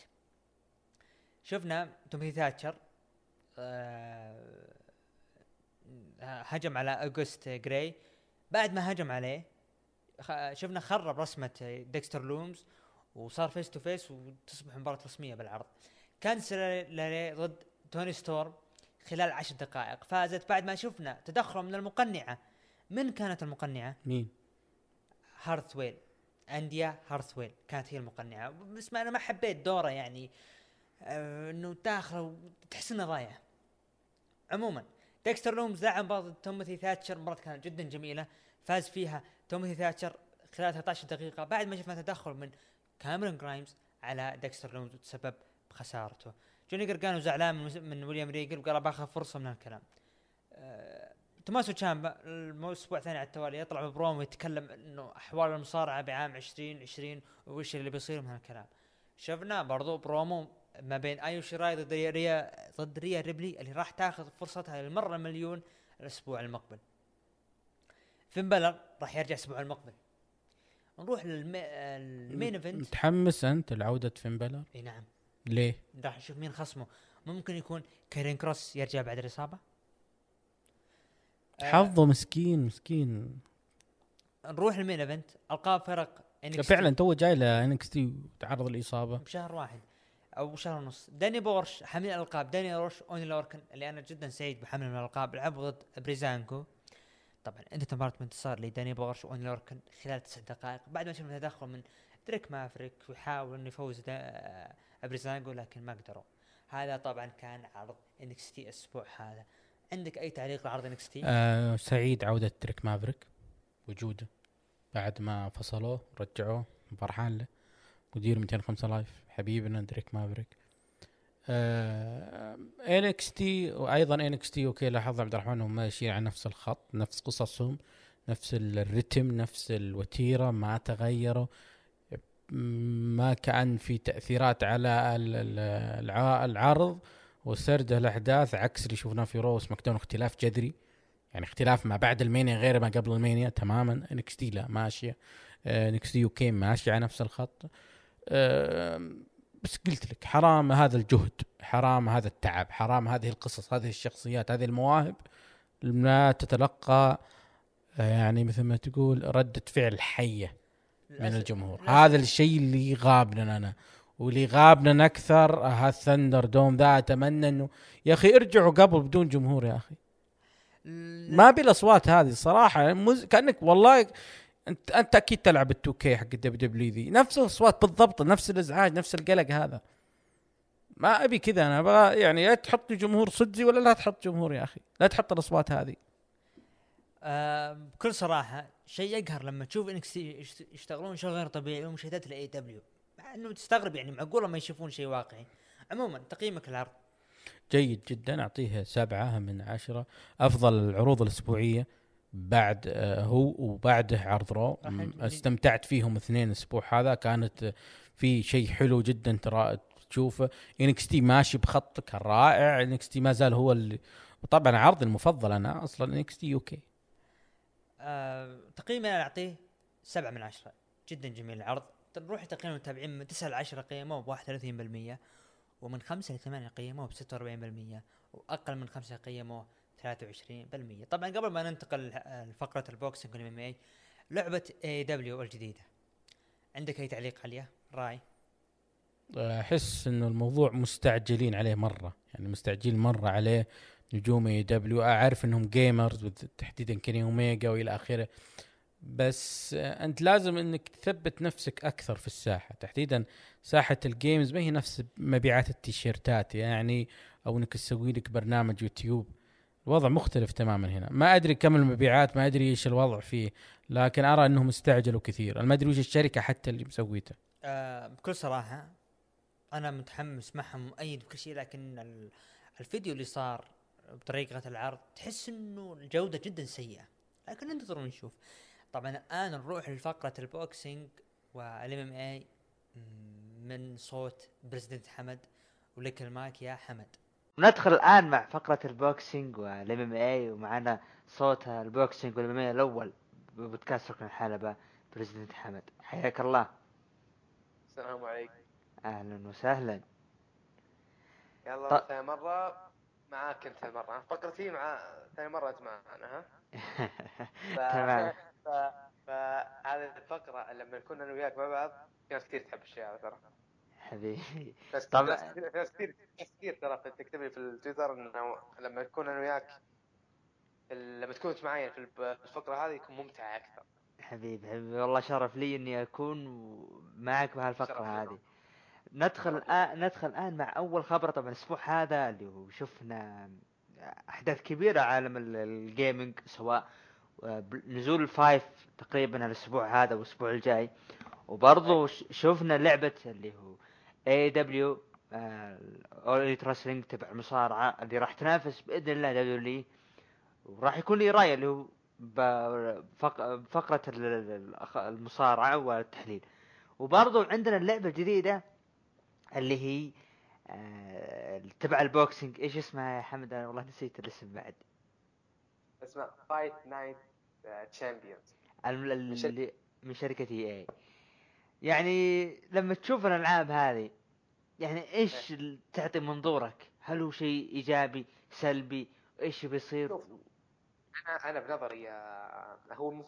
صحيح نظري للفكرة يعني في ناس ما تتفق معي كثير لكن مع الوقت راح يثبت لهم هذا الشيء لما كان في آه، ال- الألعاب الملاكمة ال games حقت ال boxing ال- آه، 2000 وتحت عام 2000 وتحت يعني من عام 2000 و- بالذات في التسعينات كان وقتها ال boxing آه، مسيطر على كل شيء في العالم تقريبا. كان نزالات آه، مسيطر على كل شيء يعني فاهمني؟ يعني شهرة الملاكمة كانت ما حد يقدر يتخيلها من كثر ما هي عملاقة. والقتالات اللي كانت قاعد تصير في التسعينات كان بشكل صحيح. صحيح. آه، لد- لدرجة إنه يعني WWE جد تستضيف ال host في WrestleMania أو أشخاص بأهم عرض اللي هو WrestleMania ب WWE أغلب ال- اللي يجيبونهم يكونون ملاكمين. لكن كان بالتسعينات الملاكمة كانت مسيطرة على كل شيء بالذات التسعينات. خليك من فترة الثمانينات والسبعينات. لا هي افضل في ناس تقول إن الملاكمة دائما كانت هي السبعينات والثمانينات والتسعينات والستينات. هذا كلام فاضي. ليش؟ لأن صدق لو نشوف حنا فترة الستينات بس ركز فيها. الستينات والتسعينات اسحب على السبعينات والثمانينات. ركز على الستينات والتسعينات. كانت هذه أفضل فترة في عالم الملاكمة هس العقدين هذا؟ تصدق ال... فبالستينات ما كان في وقتها video games صح ولا لا؟ صح. آه بالتسعينات كان في video games وعشان كذا نزلت العاب الملاكمة كانت مسيطره على كل شيء. بعد ال 2000 زادت شهرة كرة القدم في آه أمريكا وبعض الدول الثانية. آه زادت شهرة المصارعه الحرة في آه أمريكا وبعض الدول الثانية. صح يعني WWE زادت أكثر بعد ال 2000 صح. هي كانت موجودة قبل 2000 ما نختلف لكن زادت بشكل عملاق. يعني منو ما ما في أحد منا بال تحت 2010 بالذات تحت 2010 بالذات ما شاف WWE. كلنا شفنا WWE. تحت 2010 Undertaker John Cena كل ذول شفناهم. آه الفترة هذه بالذات. فالملاكمه أنسحب عليها فترة. لكن ليش الحين Fight Night Champions ترجع؟ Fight Night Fight Night Champions ترجع في بداية العشرينات القرن الجديد. العشرينات الش- إحنا الحين داخلين بالعشرينات إيه. أنا. أقول لك أقول لك الحين من عام 2020 إلى عام 2030 راح نشوف آه انفجار في الملاكمة من جديد. عشان كذا Fight Night Champion وبالذات شركة EA دخلت يعني مرة في عالم الملاكمة. وبالذات آه. آه، آه، فقرة ال- آه، الترفيه في ال video games رجعتها واضحة. إن هي تدري إن في العام عشرينات اللي إحنا فيه الملاكمة راح ترجع أقوى من قبل. بالذات الفترة هذه. وأنا بالنسبة لي أنا أشوف إنه ما بعد 2010 آه، شهرة ال UFC وال boxing تحديدا عندنا انتشرت بسبب الإنترنت مو مثل قبل يعني عند عندنا الآن ترى في ناس كثير في أشخاص والله العظيم يعني اسمعهم يعني ما هم اللي مرة متعصبين للملاكمة بس يشوفون بين فترة فتره نزالات ويتكلمون ويعرفون يحللون ففي أشخاص يعني فلما تكون من بعد 2010 البو الملا ال boxing. على ال MMA على برضو ال W الاتحادات زي هذه أو المنظمات زي هذه انتشرت انتشار غير طبيعي من بعدها. ليش؟ سواء انه بوجود الإنترنت أو وجود ال- ال video games صحيح صحيح ما نختلف ما نختلف ما نختلف أنا ما اختلف معك الفترة الفقره هذه بالذات. لكن أنت تتقارن تدري إن حتى بعد 2010 صحيح انه في إنترنت الناس يمديها تتابع خليك من هذا كله. هل تعتقد أنت إن قاعدين آه، زي قبل يعني بالتسعينات التسعينات سنة 96 تم قامت شبكة ام بي سي ام بي سي اللي عندنا هذه. إيه. جابت نزال آه، نسيم حميد وجابت نزال مايك تايسون ضد آه، آه، ايفندر هوليفيلد مايك تايسون ضد ايفندر هوليفيلد MBC كانت ناقله لنسيم حميد وايفندر هوليفيلد وتايسون فشهرة الملاكمة كانت مغطية العالم كله. بعد 2000 وبعد بداية بداية ال 2000 يعني الملاكمة بعد لسه ما كانت بشكل قوي. لكن زي ما قلت أنت بعد 2010 إلى وقتك هذا حاليا 2020 آخر 10 سنوات الملاكمة بدأت ترجع. بدأت ترجع و- آه، تحديدا يعني ب- باغلب دول العالم. يعني بأمريكا معروفة هي موجوده موجودة بأمريكا موجودة بأوروبا لكن الدول العربية آه، دول شرق آسيا ممكن. الدول الافريقيه ما كان الناس عارفينها. صحيح هي لا هم كانوا عارفينها بس سحبوا عليها لأن ما صار في محمد علي كلاي ما صار في مايك تايسون ما صار في نسيم حميد ما صار في ايفندر هوليفيلد ما صار في سلطان سلطان إبراهيموف هذول كلهم اختفوا فجأة وذول هم اللي كانوا يحببون الناس هذه في الرياضه فهمت؟ لكن حاليا انها خلاص صارت مقتصرة على الأمريكان من عام 2000 وطالع إلى عام 2010 اقتصرت على الأمريكان بشكل أكثر صح ولا لا؟ صح ف خلاص الحين لا طلعوا ناس كثير صح ولا لا؟ آه، بشكل واضح آه، ريتشارد كومي عندك آه، ديفن هيني عندك آه، كيل بروك ايرول سبنس آه، لوماتشينكو ألكسندر أوزيك آه، ارتور بتربييف أسامي كبيرة من كل بقاع العالم. عشان كذا الملاكمة راجعة بشكل قوي في العشرينات اللي هو من عام 2020 إلى عام 2030 بنشوف شيء مو طبيعي في الملاكمة. هل هل وجود السعودية بالذات السعودية عندها راح يكون في آه، عروض كثيرة. هذا بداية ليش؟ إحنا جبنا جوشوا ضد رويز في الدرعيه السعوديه هذا هذا أكثر شيء يوضح إن الملاكمة راجعة بقوه هل هل آه، احتكار ال- آه، اللي هو احتكار الأمريكان لعالم ال boxing تحديدا اللي يكون ثابت عندهم أمريكا هل هو السبب اللي خلى أغلب يعني الجنسيات الأخرى تروح اي لأن اي نشوف جنسيات كثيرة بال MMA وتحديدا روسيا. هذا سؤال آه، مهم جدا وسؤال قوي صراحة ليش؟ لأن في ع... لأن على قولتك هذا الكلام آه، مهم جدا إن لو نلاحظ إن روسيا UFC مسوي زي كرة القدم، كرة القدم تلقى في ناس يسمونهم آه، ما والله ما أذكر اسمهم إيش بالإنجليزي بس هذول هم ناس يجون إلى الدوري السعودي مثلا يدورون على لاعبين كرة جيدين فيأخذونهم إلى الدوريات الأخرى. فهذا ال UFC قاعد تسوي نفس كذا، ال UFC ترسل ناس العالم كله روسيا اليابان الصين عشان يجيبون مقاتلين يسوي يدورون في النوادي. الكشافة. اي أتوقع كذا يعني. آه ويدورون في العروض الصغيرة اللي قاعد تقام في هذه المدن العروض ال MMA الصغيرة والملاكمة الصغيرة أيضا يأخذونهم لل UFC. فعلى سبيل المثال في في مقاتل آه، في ملاكم روسي صار حاليا مع ال UFC. ليش؟ هو ملاكم ما هو مقاتل. لأن ال UFC كانت في روسيا كان في موسكو كشاف أو الباحثين حقين ال UFC في موسكو. فلقوا هذا الم- الم- الملاكم المبتدئ قالوا تعال عندنا إحنا نعطيك فرصة تعال قاتل في ال UFC. الملاكمه ما في كذا. الملاكمه يعني إنك تروح تروح وتتقرب من إيدي هيرن تتقرب من آل هايمون تتقرب من آه، أوسكار دي لا هويا تتقرب من آه، آه، من المنظمات هذه عشان يدوب ياخذونك. ويا ليت ياخذونك بعد. أتمنى إنهم ياخذونك عشان كذا هذا سبب إن الملاكمة تكون حكر على الأمريكان. لأن الأمريكان موجودين في أمريكا وال- والنوادي موجودة آه، والمنظمات already موجودة هناك. فسهل عليه إنه يقاتل. بعكس الوضع الوضع صعب حيل إنه يقاتل. صعب حيل إنه يلاكم يعني. لا بعكس اليو سي. اليو سي عشان كذا آه، هذا سبب قوة ال UFC في الفترة هذه. لكن الملاكمة قاعد اشوفها قاعد تتغير. بدوا يجونها ناس من كل أنحاء العالم حاليا. تمام ندخل الآن مع الخبر اللي بعده. شوف آه نبيك تعطينا آخر أخبار آه اللي هو نزال ايرول سبنس ضد آه، داني غارسيا.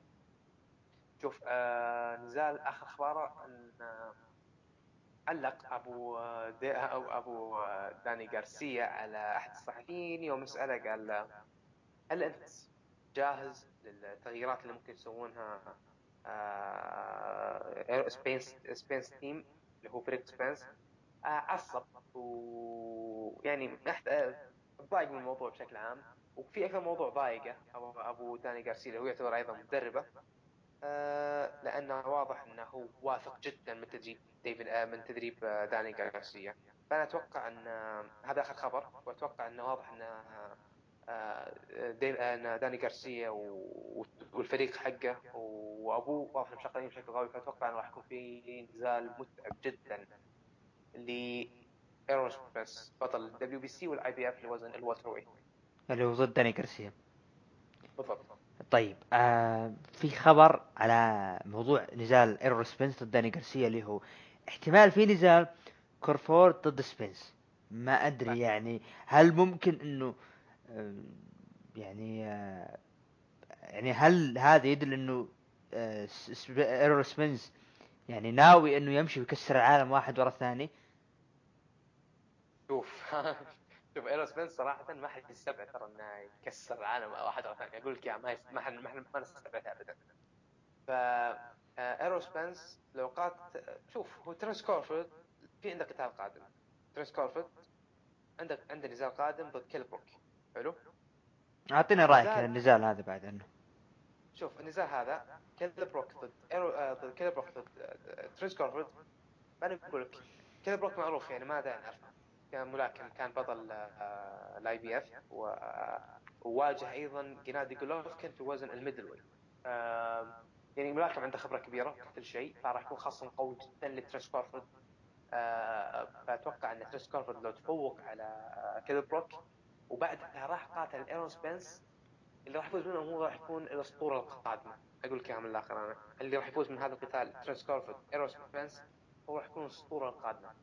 بالذات إن اثنيناتهم غير مهزومين فأنا قاعد أقول لك انك لأن هذه حاليا هذا يعتبر اقوى إن هذا هذه النزالين راح تصير اللي هي كيل بروك ضد تيرنس كروفورد وايرول سبنس ضد داني غارسيا اللي آه هذا يعتبر حاليا لايرول سبنس هو أقوى تحدي داني غارسيا هو أقوى تحدي لايرول سبنس وترنس كروفورد أقوى تحدي له حاليا هو كيل بروك.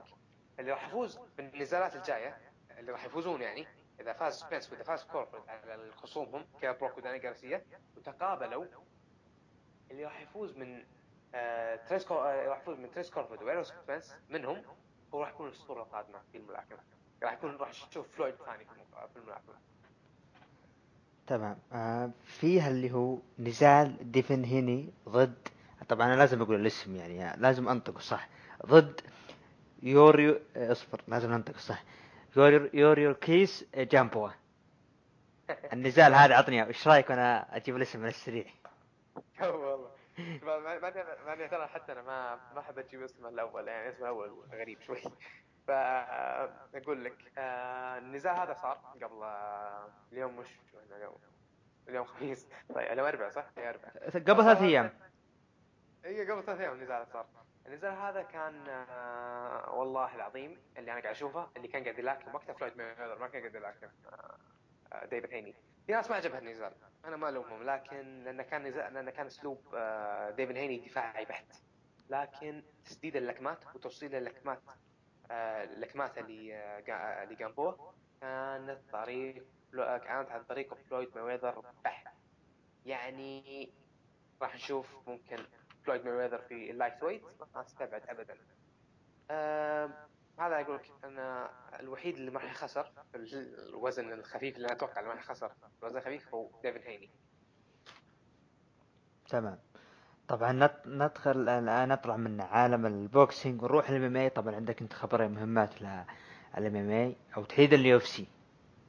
أول خبر عندنا اللي هو خبر عودة آه، الملك الأيرلندي كونر ماكريجر ضد دوستن بوريه آه، داستن بوري وقع حاليا عقده لنزال ضد الملك الأيرلندي كونر ماكريجر في UFC 257 هذا هو يعتبر أهم أخبار ال MMA في عام 2021 لأن هذا النزال راح يقام في يناير 2021 هذا يعتبر من أهم الأخبار.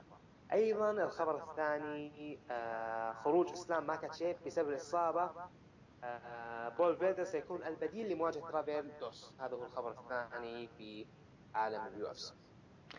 بالنسبة لكونر ماكريجر ما أدري يعني أنت تشوف إنه هل هو استغل اعتزال حبيب ولا أساسا انه هو ناوي يرجع من قبل؟ والله شوف أنا صراحة أنا صدمت يوم رجع. ما كنت ادري انه راجع. بس هو كان يقول إنه بي- بيرجع ضد داستن بوري يقول خلنا خلنا نتقاتل آه، خلنا نتقاتل آه، نزال خيري.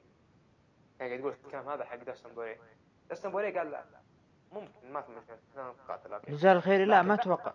بعد النزال أتوقع إنه بيصير أشياء. لا لا لا لا. أنت شو هو لو تركز فيها شوي كان حبيب يوم كان موجود قبل يقاتل حبيب قبل لا قبل يقاتل جيتشي قبل يقاتل جاستن جيتشي.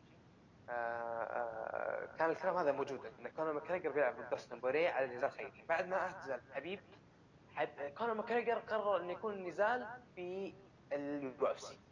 عشان كذا أتوقع إنه إي صح يعني ممكن إن حبيب اعتزل فهو قرر يرجع عشان يبقى عشان يمديه إنه يقاتل على اللقب. إنه خلاص ممكن استغلال لخروج حبيب لخروج حبيب. إنه أنا الوحيد اللي يكون ساحه وما ما ما أعتقد إنه في أحد راح يكون موجود. هذا الراي بالنسبة لي.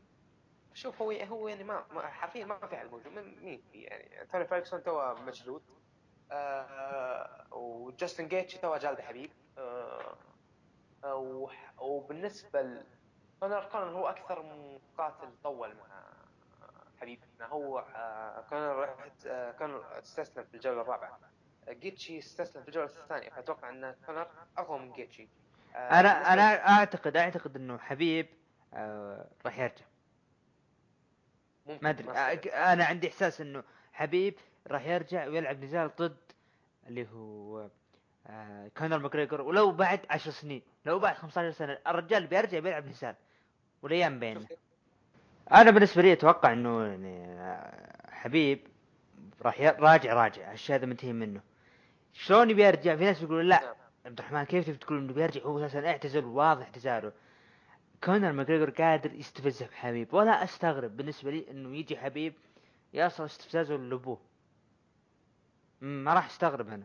لأنه جا يقدر يسويها. كونر يقدر يسويها يعني يجي يستفز أبوه. يعني يا يكون تصل مشاكل قوية أو نهاية النزال بينهم.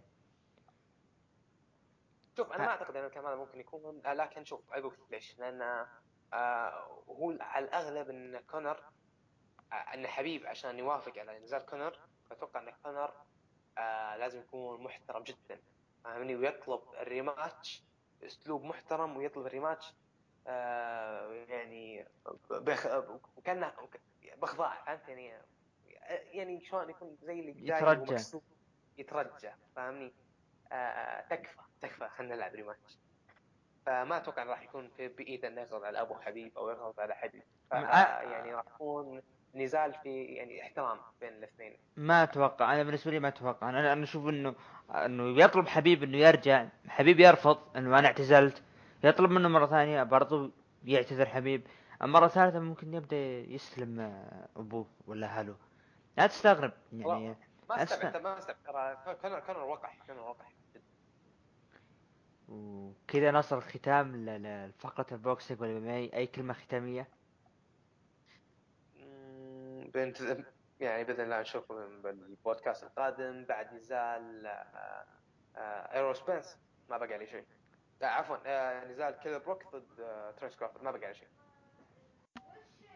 يعطيك ألف عافية و كان محدثكم البريستا عبد الرحمن. وصوت البوكسينج اللي ما يفزت حمد نراكم على خير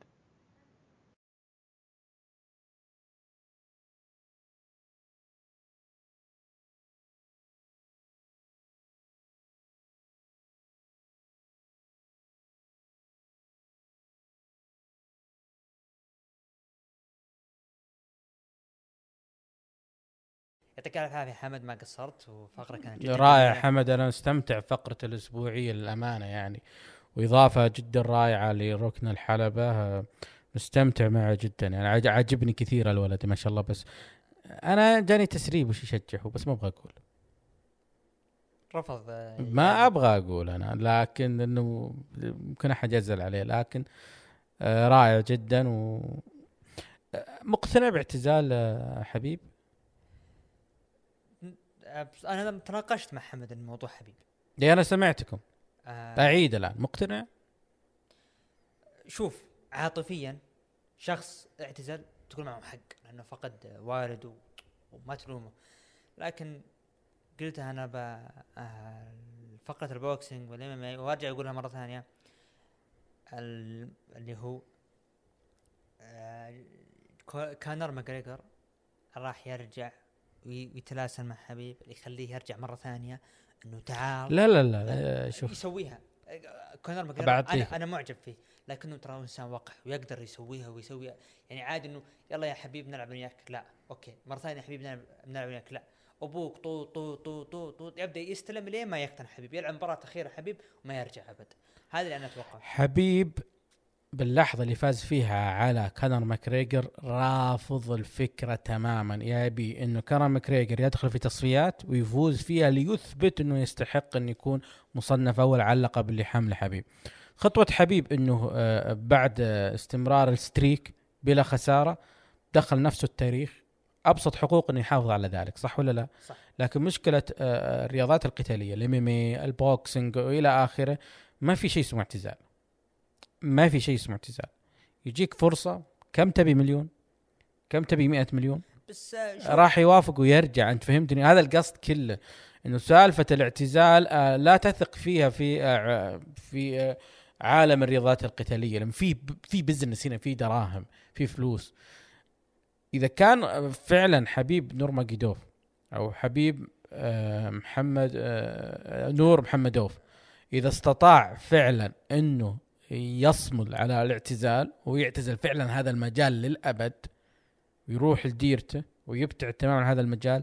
أقول لك أنا اهنيه لأنه صنع لنفسه قاعدة آه، شعبية جارفة آه، صنع اسمه من أهم أبطال عالم فنون القتال المختلط أو المتنوع الام ام تمنيت إنه يكون له نزال بالسعودية قبل الاحتسال بغض النظر يكون عندنا ولا لا المهم أنا من عندي إنه هو سوى آه، مسيرة ضخمة ضخمة جدا في تاريخ الإم إم أنا بالنسبة لي إذا كان فعلا صامل يبتعد تماما.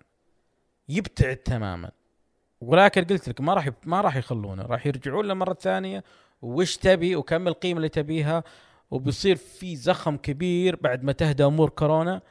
ويصير في لقاح والناس ترجع إلى العروض. صدقني ممكن نشوف آه، كانر آه، حبيب النزال الثاني بيكون ضخم جدا وكبير. وممكن تحقق حلمك وتشوفه عندك في السعودية. بس ما أعتقد إنه يرجع سبب المال. لا لا لا لا لا, لا تقول لي سبب مال ما مال. يعني ما دام يجيك مبلغ وقدره آه، إذا خسرت يعني تخيل يعني إذا فزت بيجيك مثلا 250 مليون دولار. إذا خسرت يجيك مثلا 150 مليون. ما تدري يعني على حسب المفاوضات اللي بينهم. لكن القصد كله إنه من معاشرتنا ومشاهدتنا لكل شيء يخص الريا- الرياضات القتالية ومنها ال MMA تحديدا. تحديدا ال UFC ما في مجال للاعتزال. إذا كان في عرض والعرض ضخم وهائل يسيل له اللعاب صدقني ما في اعتزال للأبد. طبعا ندخل الآن مع عرض الأسبوع هذا. عطنا رأيك من أفضل عرض الأسبوع هذا؟ NXT NXT أتفق معك. NXT روح تقييم المتابعين. آه ال Raw حصل على 36% يليه SmackDown 29% يليه AEW 21% ي- أخيرا NXT ب 14% آه، طبعا ال- ال- المفترض إنه تكون بالحلقة هذه نتكلم من الأندرتيكر لكن الحلقة هذه ما توفي حقه ابدا. وأعتقد أنا الوحيد إلى الآن مو مقتنع باعتزاله ولا زلت إنه في أمل إنه إنه يرجع. مين؟ الأندرتيكر. لا لا لا لا انتهى خلاص. farewell وحفل وإلى آخره انتهى خلاص. لكن he is done يا عبد الرحمن خلاص. لا- وصل الستين. لكن آه، وهلان راح يطلع إن شاء الله يوم الأحد مع حبيبنا سيرجيو راح يتكلم بشكل آه، بتفاصيل أعمق عن مسيرة الأندرتيكر. طبعا نصل الآن إلى الختام حلقة ركن الحلبة رقم 48 أي كلمة ختامية أبو نواف؟ شكرا عبد الرحمن شكرا على المجهود شكرا على الاستمرارية. آه، دائم وابدا وأعيد وأزيد الأفضلية في الاستمرارية. أستمر آه، اصنع هويتك قدم ما لديك. ستصل إلى ما تريده شكرا دحيم العلي مكرش شكرا حمد شكرا بقية طاقم ركن الحلبة حلقة 48 إن شاء الله وفقنا أن نطلعها بشكل جدا رائع الناس تستمتع وهي تشوفها. وبعد أسبوعين إن شاء الله راح نحتفل بإذن الله في الحلقة رقم 50 في ركن الحلبة. يعطيك ألف عافية وجدا سعيد بتواجدك معي. كان معكم ال Priest عبد الرحمن و... والمكتبة البشرية وهلان وصوت ال boxing وال MMA برزدة حمد. ومن الإخراج تحمي علي نراكم بإذن الله الأسبوع المقبل في الحلقة رقم 49 إلى اللقاء.